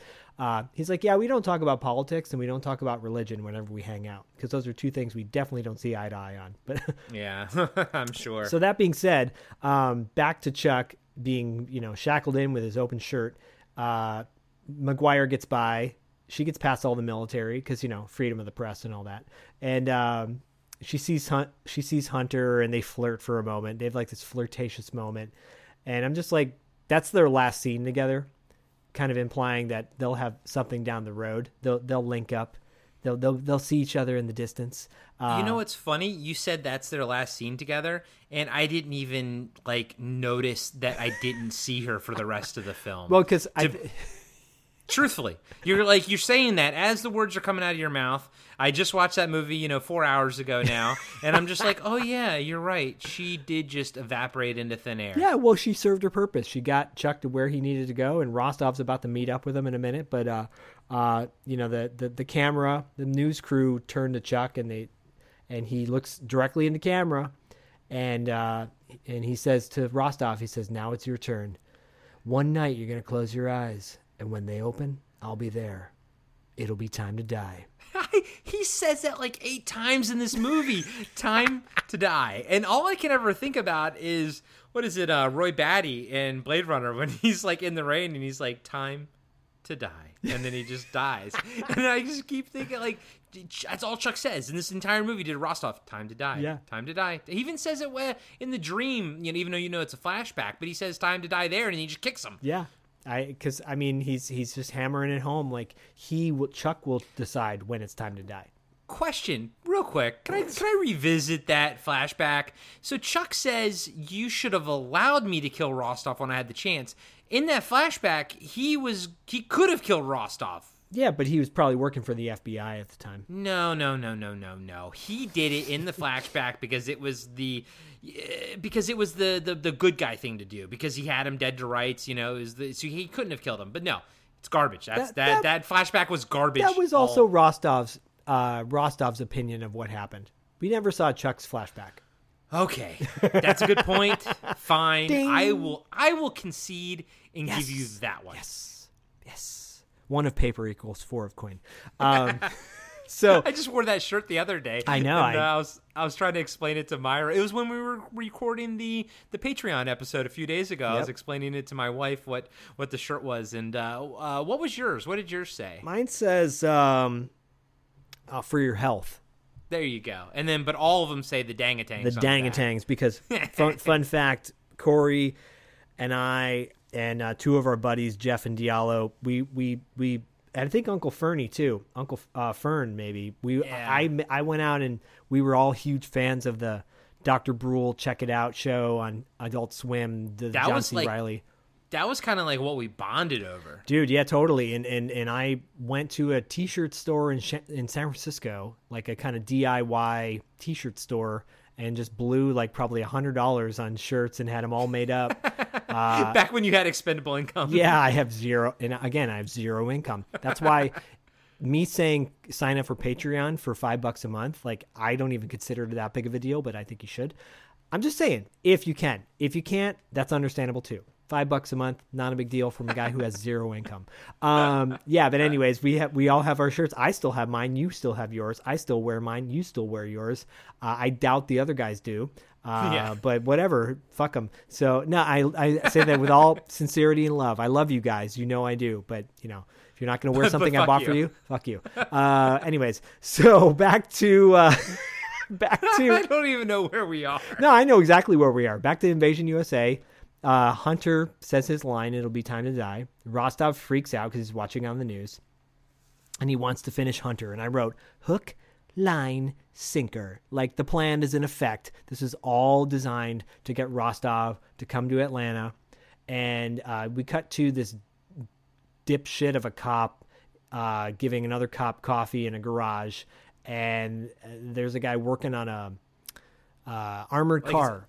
Yeah, it's yeah. it's it's the armored car uh, place. But dude, so so so yeah. it's yeah, it's a little bit of a setup for yeah. for these like yeah three dudes whatever. But the the guy sitting at the table, yes, um, dude, when the doors explode, yes. yeah, the camera, so the camera, yeah, the camera. Go ahead. Yeah, the camera is right behind the sec- the security guard that's like at the desk, but it's facing the doors. Facing the and doors. He's a real person. Yeah. Yeah, it's it's yeah, they're inside the garage. He's facing the front doors. Yes the explosion yes. that blows the doors off almost kills the fucking security guard and by almost kills i mean the actor i mean the stunt person that's sitting there yeah. like dude that was insane it's not a, it's not a dummy if you watch the uh, yeah he moves he gets the fuck out of the way yeah in in this this this piece of metal from the the uh the the gated door or whatever piece of metal off. you mean the whole fucking door it almost fucking hits the guy yeah, dude it takes i mean him it's out that was wild. yeah, it was man. awesome. It was so it's a great explosion, great scene, great scene, great action set piece. Uh, and, and at this point, you're like, okay, shit, Rostov is. This is a cool Doing his moment. thing, yeah. He's got his thing. He's got his armored trucks, Yep, and they just go marching down to the military compound past all of these giant X's. I'm like, what is this fucking Jax game? Like, what? Like, is this like a? I get that these are barriers that are set up to kind of keep keep things away, but as they're driving, marching down towards the military compound, and there's nobody to be seen. I'm like, Rostov, dude, because Rostov comes in on a helicopter and lands on top of the military compound with his crew. But all the terrorists are coming in. I'm like, yo, so you guys realize no one's around. Like, Yeah. and so I- I'm laughing because I'm just like, dude, you guys are a bunch of fucking idiots. Like, really are. Because the tanks roll in and, and, and the terrorist team is all there. And the, the helicopter lands and Hunter, but Matt Hunter shows up on top of the building. dude, dude. So- so- he's on. Yeah. Oh, wait, sorry. on. I got to go back. I got to go back. So Yes, you so- gotta- yeah, So so. Rostov Rostov lands on top of the uh, building. Yeah. Uh, and he goes looking for Hunter with his crew. So yeah, he's coming in through the top, and then all the main jobbers are going in through the front door. Yes. And th- what's impressive about this scene, and it actually gets better, uh, is how many extras or how many like guys are actually in it. Yeah. And then it actually gets even more. It's it's impressive the amount of people that are wrangled in this in this final act. Yeah, I wrote I wrote a cavalcade of ne'er do wells uh, storm the empty building, and uh, and and they're they're and they storm this empty building, and I'm like, aren't you guys suspicious, right? And Rostov's going through the whole building looking for Hunter. Eh, no, he's not. And then the guy the guy in the helicopter is still there, and Hunter pops out of nowhere with a fucking bazooka. with a fucking bazooka. He makes eye contact with the helicopter pilot. helicopter pilot doesn't get out of his helicopter. He's like, oh, oh, oh no. He starts like flipping switches. Like, like you're gonna get out of there? No, dude, run. He gets blown to fuck. I know it's awesome. It's awesome. Blows up the helicopter, and at that point, you cut back to Rostov, who instructs his team to like you know search everywhere. And then he goes, then he's like, "It's a trap." It's a trap. And then like, yeah, and all of his guys Duh. downstairs are already like, like, because when they come running in, they're running and shooting. Like they're coming in hot, and it takes them a little bit of time to like realize, oh wait, oh wait, no, there's no one here. Yeah, you know, yeah. and they kind of realize at the same time he he kind of realizes it. yeah. So now, so at this point now, like at, at, when they realize this, the U.S. military comes out and just starts shooting the fuck at all the terrorists. bro. this is insane. All right, so I'm watching this, right? USA. Two things. That, the two things that I noticed. First off, all right, three things. First off, a shit ton of extras. Yes. There's a, just a Oh, shit yeah. ton of military Hundreds guys. of people. There's, dude. There's like. There's there's a hundred people on the bad guy side. There's a hundred people on the like. There's two hundred extras there. There's like no less than four fucking tanks. That is impressive as hell. A bunch of shit, and they're right smack dab in the city. Uh, apparently, I mean, I think it, it obviously it even goes till today, but I think Atlanta is just hella nice to, to shoot in, and they're just like uh, the writer was like, yeah, they just gave, they gave no fucks. They were they were awesome. Yeah. They're like, yeah, you want to just fly helicopters over our city and drop letters? Great. You want to roll tanks in? Fantastic. We don't give a shit. Is that going to destroy our concrete? We don't care. You giving us money? whatever. Sure. But so so that was one. How just the orchestration of all those people, it was very impressive for the budget that this movie was, and, and knowing that it's the '80s and everything. Like Yeah. that was it was was very impressive to see that many people on screen, um, and knowing that like there's no CGI. That's all actors and extras Oh, right yeah. there. Yeah. Two, there's a shot where um, a bunch of soldiers are kind of like in like by a trench or whatever and a tank drives up right next to one of those soldiers. I fucking almost jumped out of my seat. I thought that that real actor or soldier was going to get run over he even looked like he was you could see him looking over to his left because he kind of had to stay in his position but he was like holy fuck holy fuck you know he kept looking to his left Yeah. because his fucking tank was literally like a foot away from him driving Yeah. I was like, that was impressive. And then finally, that guy, the guy that I sent you the picture of, the one soldier dude that took it upon himself when there's a hundred soldiers around him, took it upon himself to take that heavy M60 machine gun and do the the the Rambo thing where you hold the clip the the the rounds on the left of your you know with your left hand and you Yeah. shoot on your right. Like I was like fuck that guy.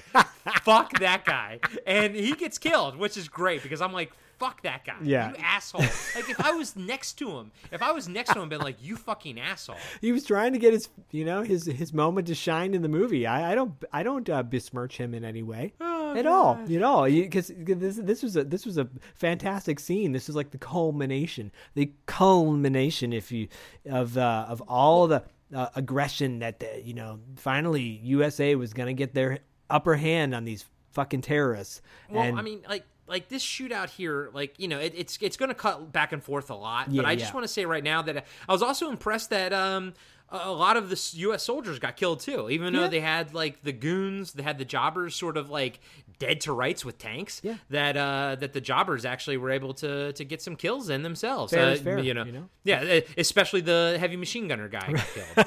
so You so asshole. we we you cut back- fucking you fucking asshole.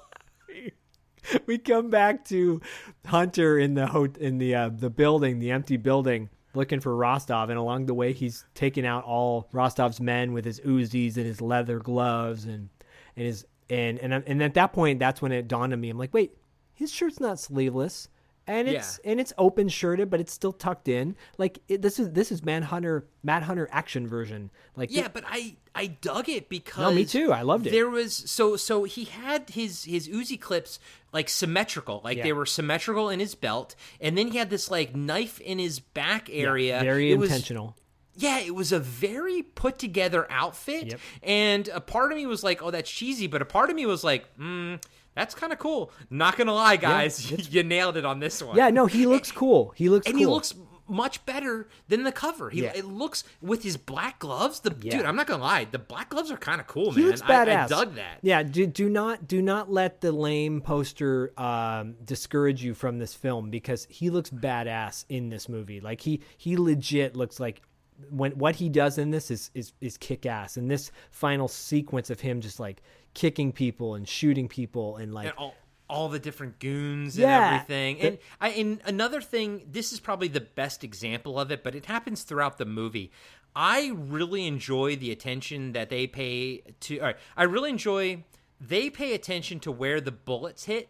Even Yes. like so, they always hit on the wall and stuff. And I really enjoy the fact that like they'll cluster like a lot of them up. Like Yeah. they'll do like a lot. It's not just like three bullets in the wall. They'll do like 20, which I was impressed by. I was like, that's cool. Like it made it look like the the gun is actually you know dangerous. You see a lot of these movies, and yeah, the guy- somebody has like an M16, and like the the main lead is you know the the protagonist is running, and there's like maybe you know five holes on the wall, gets hit behind him or Yeah. whatever. But here it's like 20, Yeah. and I was like, that was really fucking cool. I dug that. I dug the damage. You always got to see the damage that the guns did, even if it wasn't on a person, even if it was behind somebody, whether, you know, whether it was Chuck Or whether it was somebody else, you always saw the damage that the guns did. And that I very much appreciate. Yeah, there's some. I, think there's there's a funny moment coming up, but um, or a few funny moments coming up. But he he he runs out of bullets, and I I dig that also that that this shows that he just didn't didn't keep shooting. He drops his Uzis on the ground,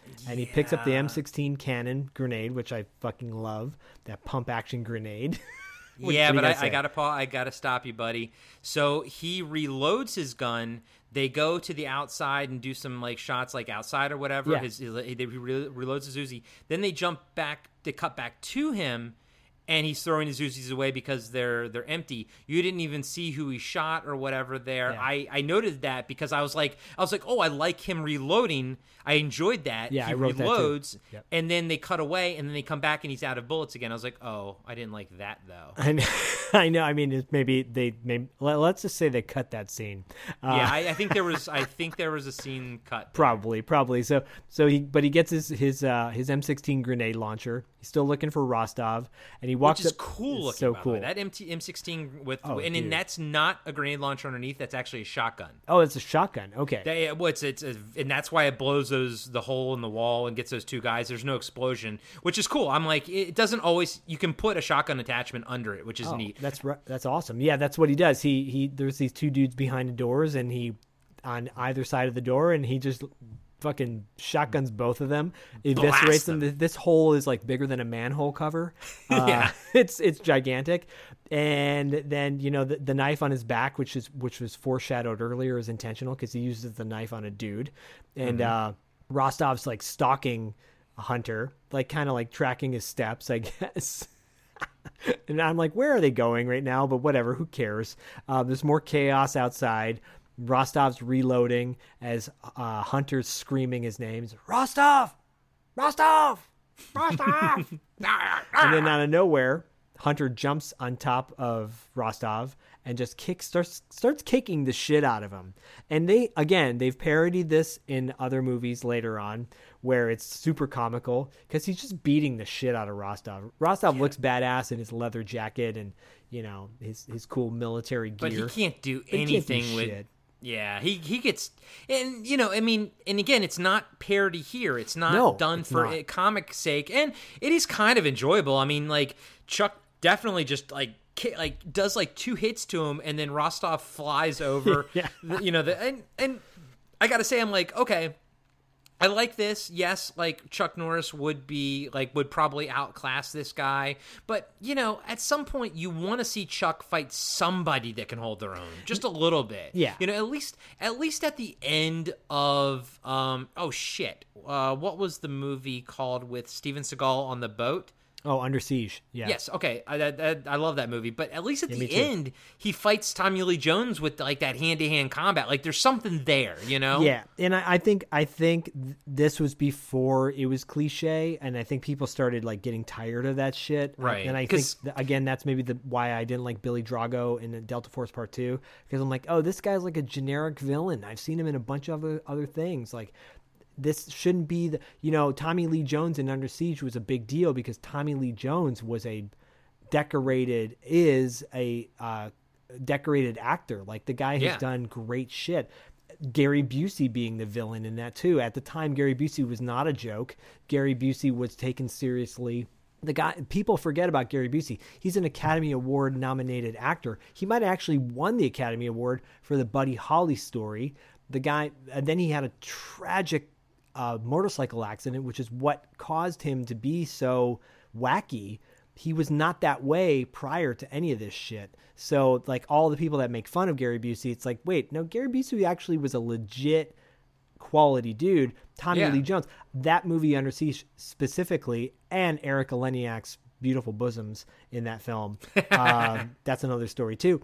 Uh, but you know that movie set uh, that movie tried to maintain the integrity of the, the martial art karate kicker and segue into the new era of like okay the the Hans Gruber villain from Yeah. Die Hard let's class up the villains make them Yeah. more legit make Uh, them a bit more uh, effectual actually to to do something. I mean, Yeah. uh, like like Rostov, he he did shit in this movie. I mean, they they were on the verge of of you know accomplishing their plan essentially. yeah they could have and, and Rostov is a cool villain but he's a little bitch too Yeah, yeah. And- Although I mean, it was fun seeing him get his ass kicked. Yes. I, I did enjoy that, and I guess, and that's probably the takeaway. It's like Yeah. you know, you want to see the the you know the protagonist get the one up, but you know, at the end of the movie, you realize, okay, no one really even gave Chuck Norris any kind of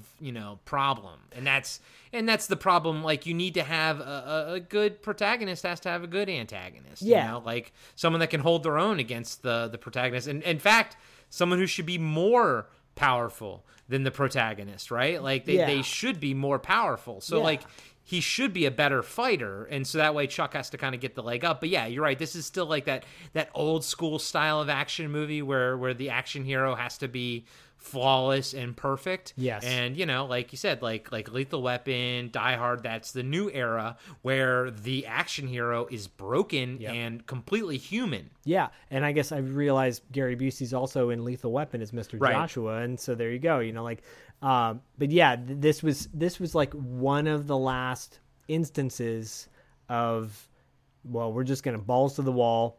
USA always wins because that's what Yeah. happens. He, uh, he he leaves. Ro- he like splits on Rostov, and it's just toying with him at this point. And Rostov finds a bazooka, and the the war outside is going on. And then finally, you know, Rostov is stalking uh, Matt Hunter now, and outside a ceasefire is called. So you know that the battle with the, the terrorists lose outside, right? The military's won that, and then the war is over, right? USA, everyone's cheering outside, and then back inside, uh, Rostov's still stalking down this hallway. I love this scene. Oh, this this scene is so great, fantastic. He's stalking. He's stalking Hunter. Right. He's looking for Hunter, and then all of a sudden you hear this pumping of a grenade launcher. This shkunk. and then if I love Oh, Rostov, he goes he goes grrr. like Rostov does this like guttural growl. because because Hunter whispers, "It's time." it's time. I took a I took a picture of that by the way. Oh, dude, awesome! And yeah, Rostov turns around while he's growling for one big hurrah to kind of shoot his launcher before before Chuck does.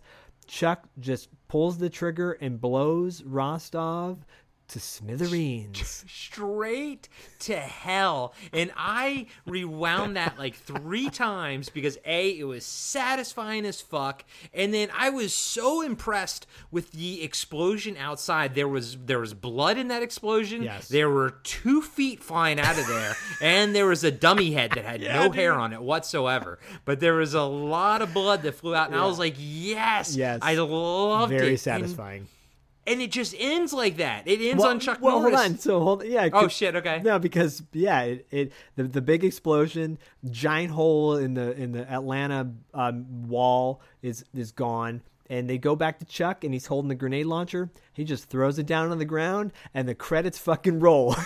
it's like that's it. That's all That's you need. That's all you need. That's all you need. There's there's no denouement. You blew up the bad guy. It's it's there's nothing else there. There's nothing else to do. oh, dude, that's it. That, that the war's over. He Yeah. won. Uh, Yes. you know, America, USA. yeah, USA, fuck yeah. and it's like, but part of me's like, well, fucking a, man. That's like you don't need a fucking end scene No, with people no, talking. it ends perfectly. Yeah, it's, just whatever. It's, it's the only that that ending. The, it ends so perfectly. Is the only reason I'm not like completely eviscerating this film. You know, uh, going into it. dude. I tell you what, it ended, and I was like, that was so satisfying to me. yes, It was so satisfying. Uh, that uh, an hour and four, uh, hour and fifty minute film, uh, that didn't feel that way. For you know, like there were a, f- a few moments where I'm like, okay, yeah, you know, totally agree with the points you made. I see your side. I see what you liked and you didn't like. And at the same time, too, I was like, it, I took me back. This was this was the first movie in a while that took me back to being nine year old or or a kid again, and then didn't destroy my childhood. I was like, this is exactly how I felt when I saw it back then.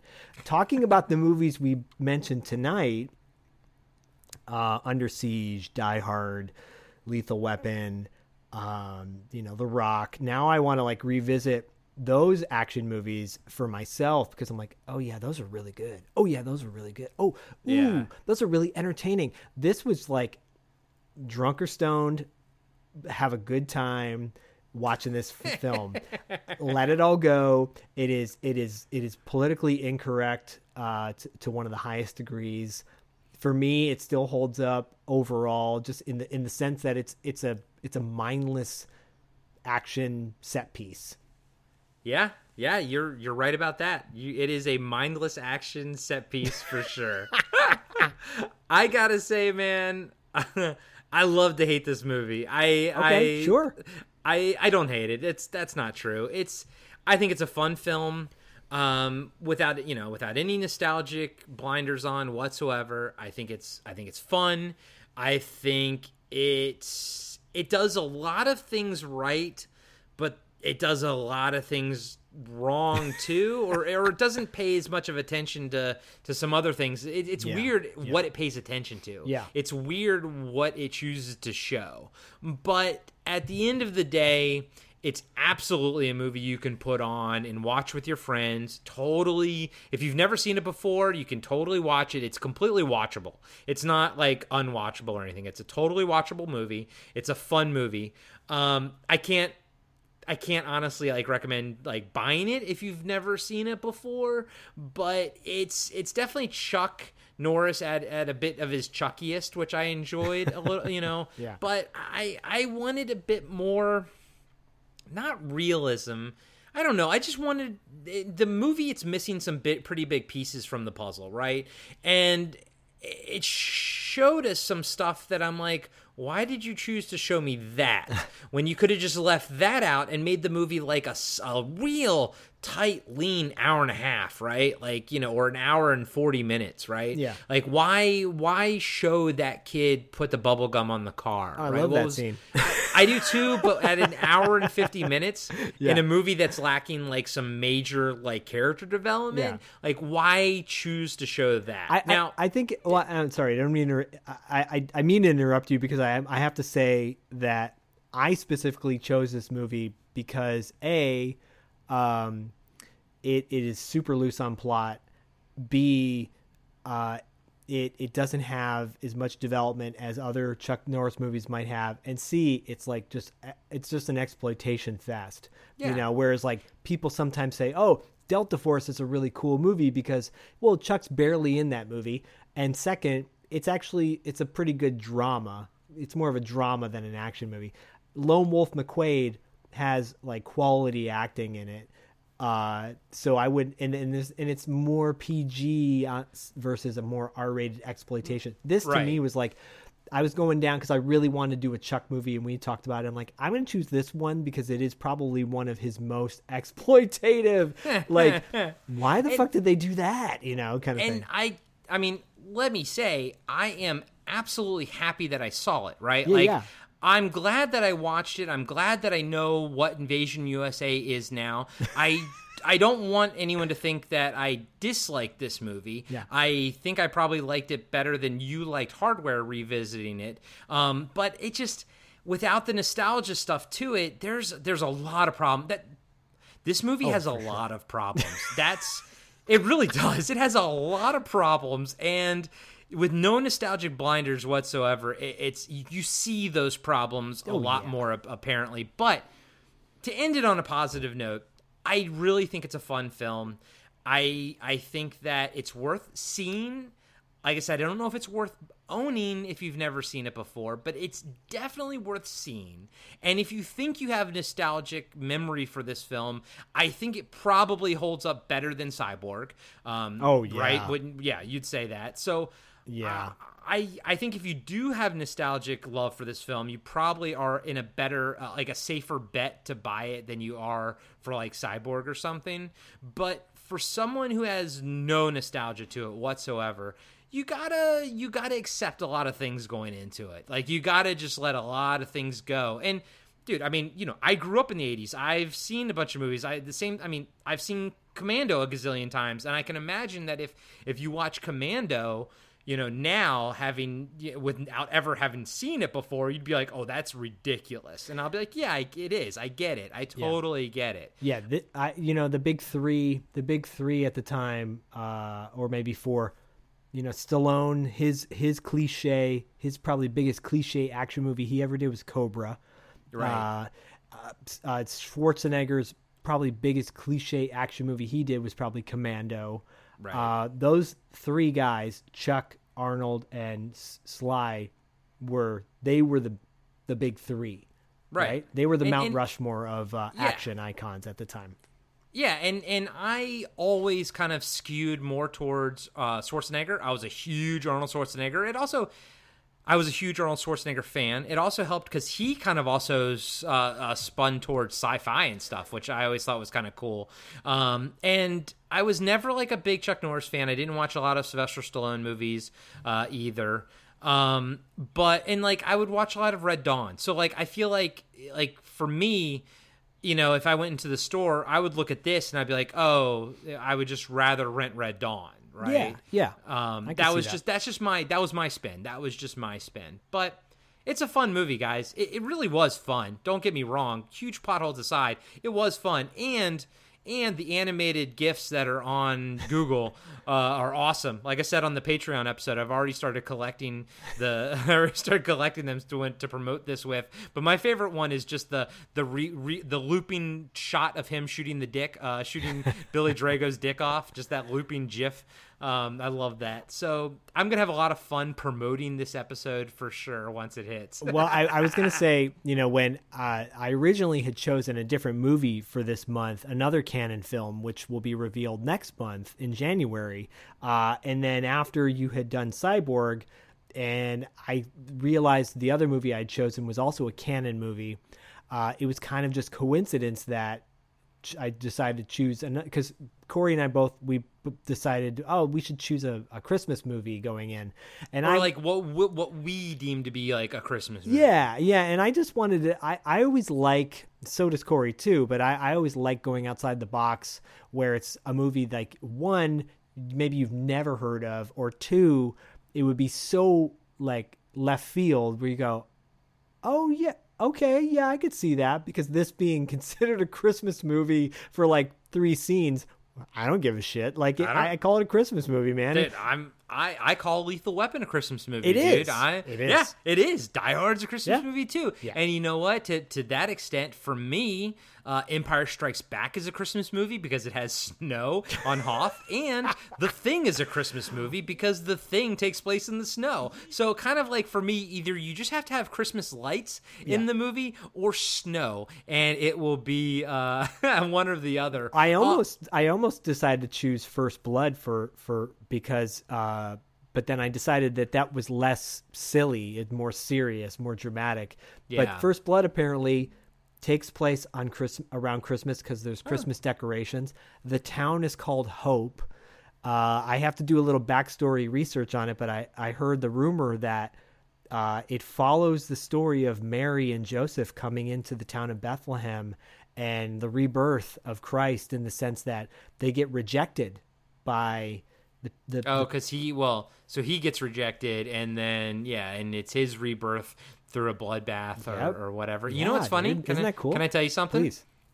I've never seen First Blood. Get what, dude? I've I've seen Rambo two. I've seen Rambo oh, three. dude. which is the ones which is the Rambo that he was friends with Al Qaeda, Al Qaeda, and you know we we Rambo loved- three. Yeah, yeah, I've seen Ra- so.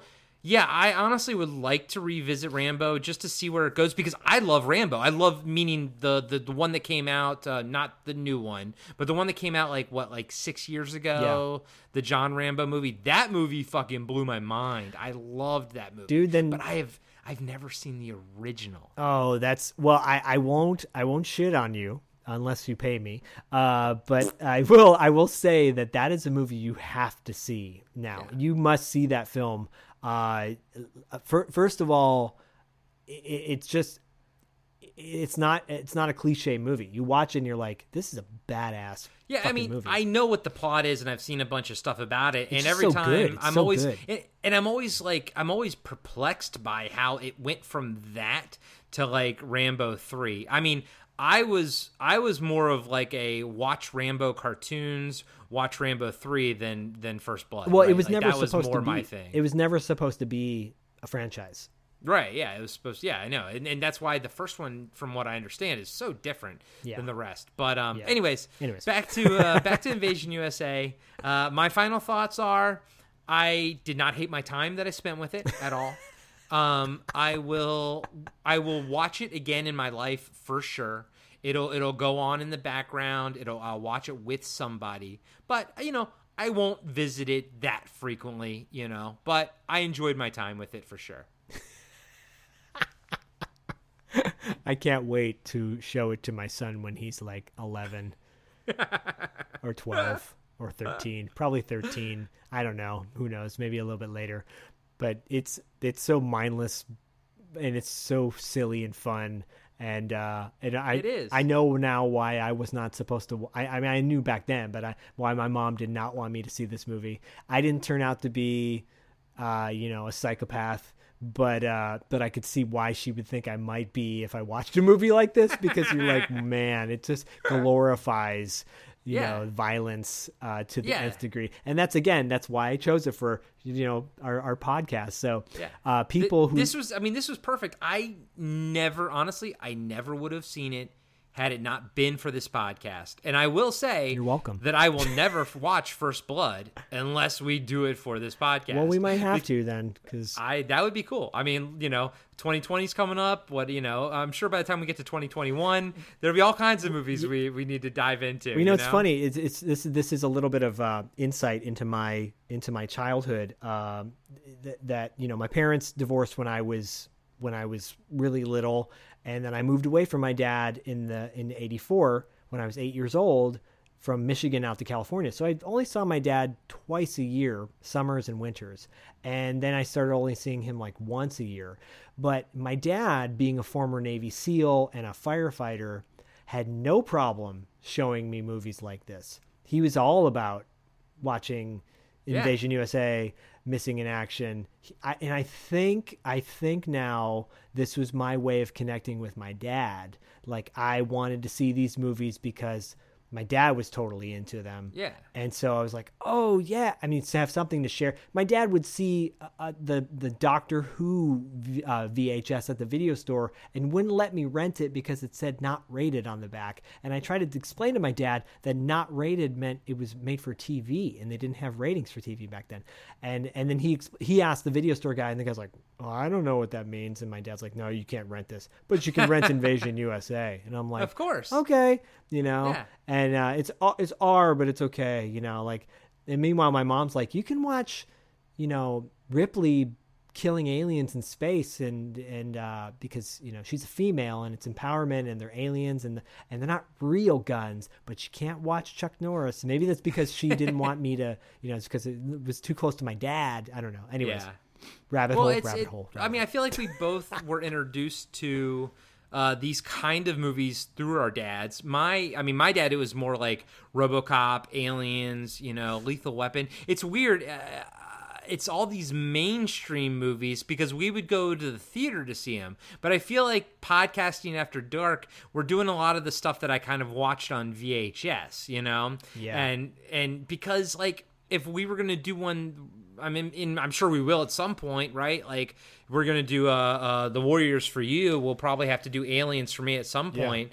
Um, but like, yeah, it's it's like that was the kind of stuff that my dad took me to see because we'd go see movies in the theater. So it would always be like bigger budgety kind of stuff Yeah. and everything. And and I don't think he was as big of a fan of of Chuck Norris. So like like I said, yeah, we'd go see like Terminator Two, or we'd we'd go see you know Predator Yeah. or RoboCop, and you know I've seen that in the theater, which is inappropriate at the age of eight or nine or Well- whatever I saw. well, I- fucking Em- Emil Melt. well, I was gonna say, I was gonna say, uh, the reason I chose this movie, uh, th- this this being the first non VHS movie uh, that I saw, uh, because I wasn't supposed to see it, like you know, sneaking into the movie theater, Yeah. which I'd never done, and I don't think I've honestly done since then.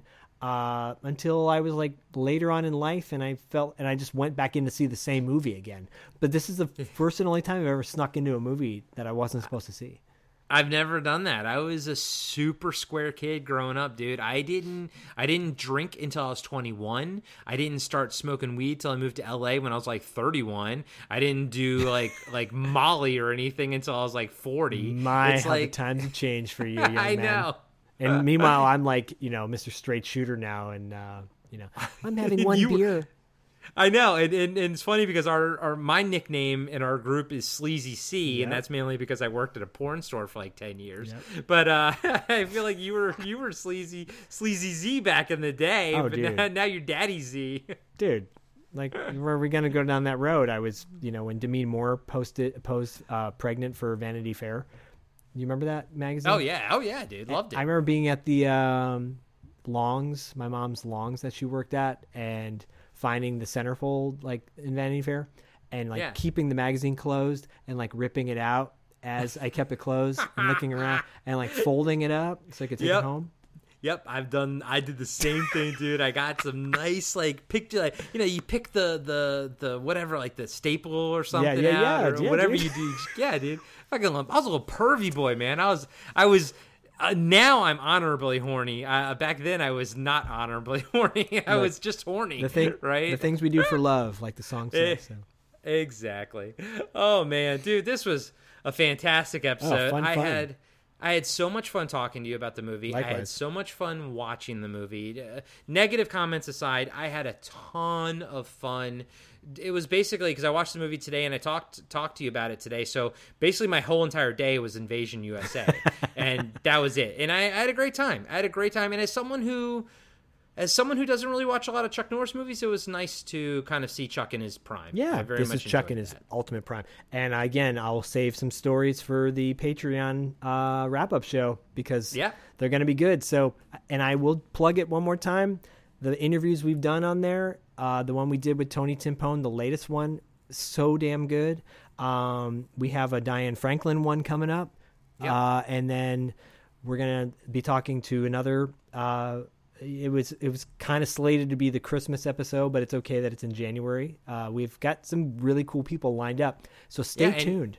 And we all we already have um, Thom Mathews, uh, who you guys know as Freddy from Return of the Living Dead, and we have Stephen Geoffreys, who was Evil Ed in Fright Nights. We have you basically if you join Patreon now, you get um, interviews after dark. You get we have three up right now with Diane Franklin uh, coming in a few weeks, and from TerrorVision.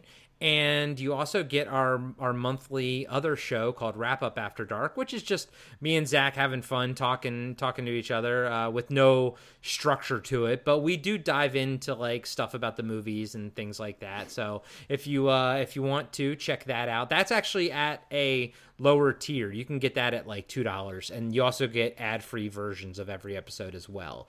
Um, but the five dollar entry fee will get you the, the five dollars a month will get you interviews after dark. It'll get you wrap up after dark, and it'll get you ad free versions of all the regular episodes. So I think I don't think that's a terrible.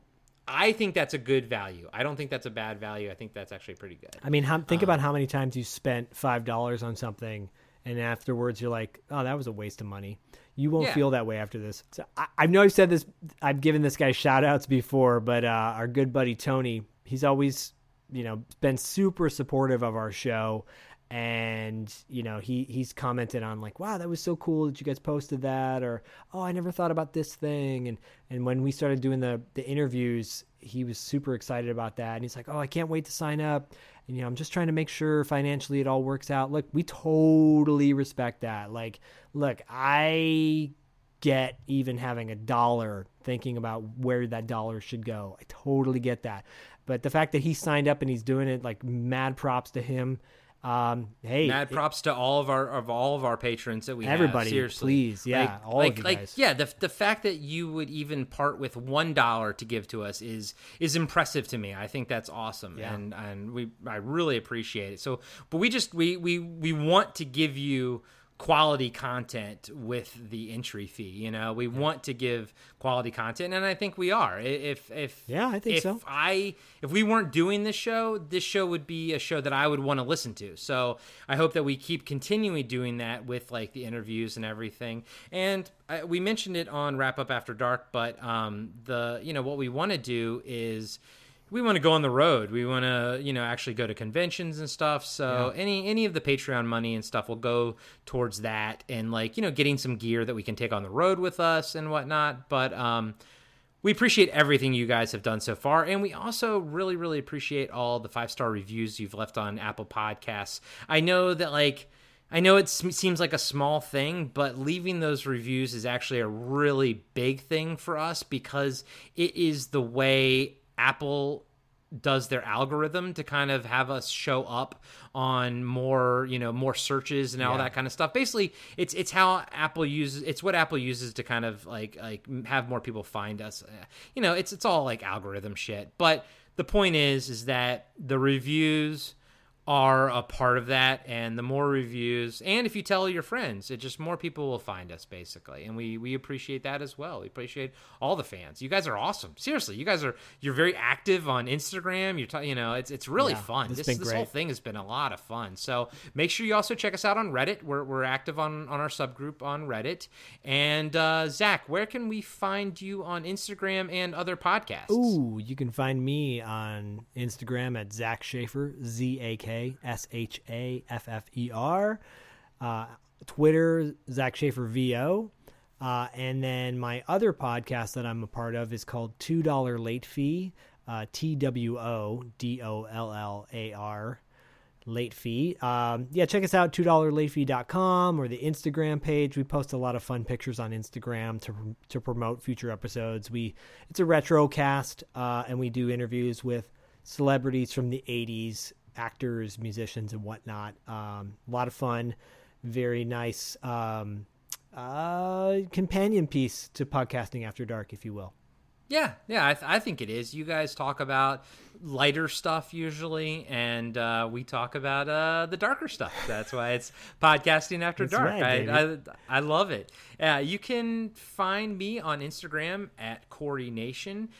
And then podcast wise, well, shit, I'm all over the place. You can find me weekly on Cartwright, a Seinfeld podcast, where we talk, where I talk to our buddy Adam uh, every week about Seinfeld. You can also find me on the ongoing comic book discussion podcast as well, weekly, talking about comic books with my buddy Tess.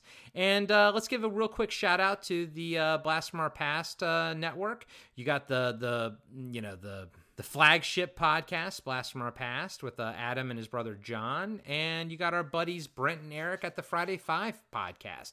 Give those guys a listen. Give all yeah. of the podcasts in our network a listen. You can find them all on Apple Podcasts. You can find them all on Spotify, all the regular podcatchers like Podbean, etc. But uh, we got quite a little retro network going on here that we hope you guys enjoy. All good shit and uh, all fun stuff. I love it all. That's right. I me too. Me too. I, I seriously, I, I love what we're doing, man, and this is fucking awesome. So, Invasion USA, I uh, good times, top to bottom, covered in denim, good times. I, I will leave it. I will leave it with this. It's time. Boom.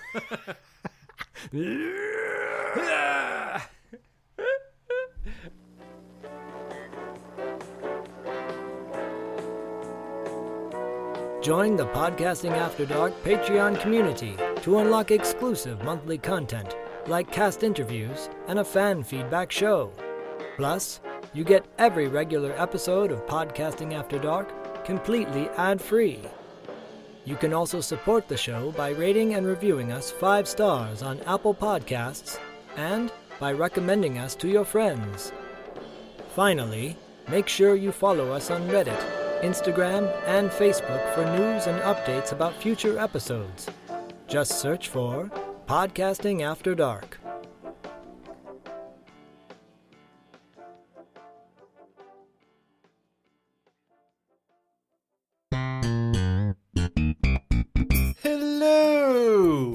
La la. I'm Adam, And I'm Corey. and we are the hosts of Cartwright, a Seinfeld podcast.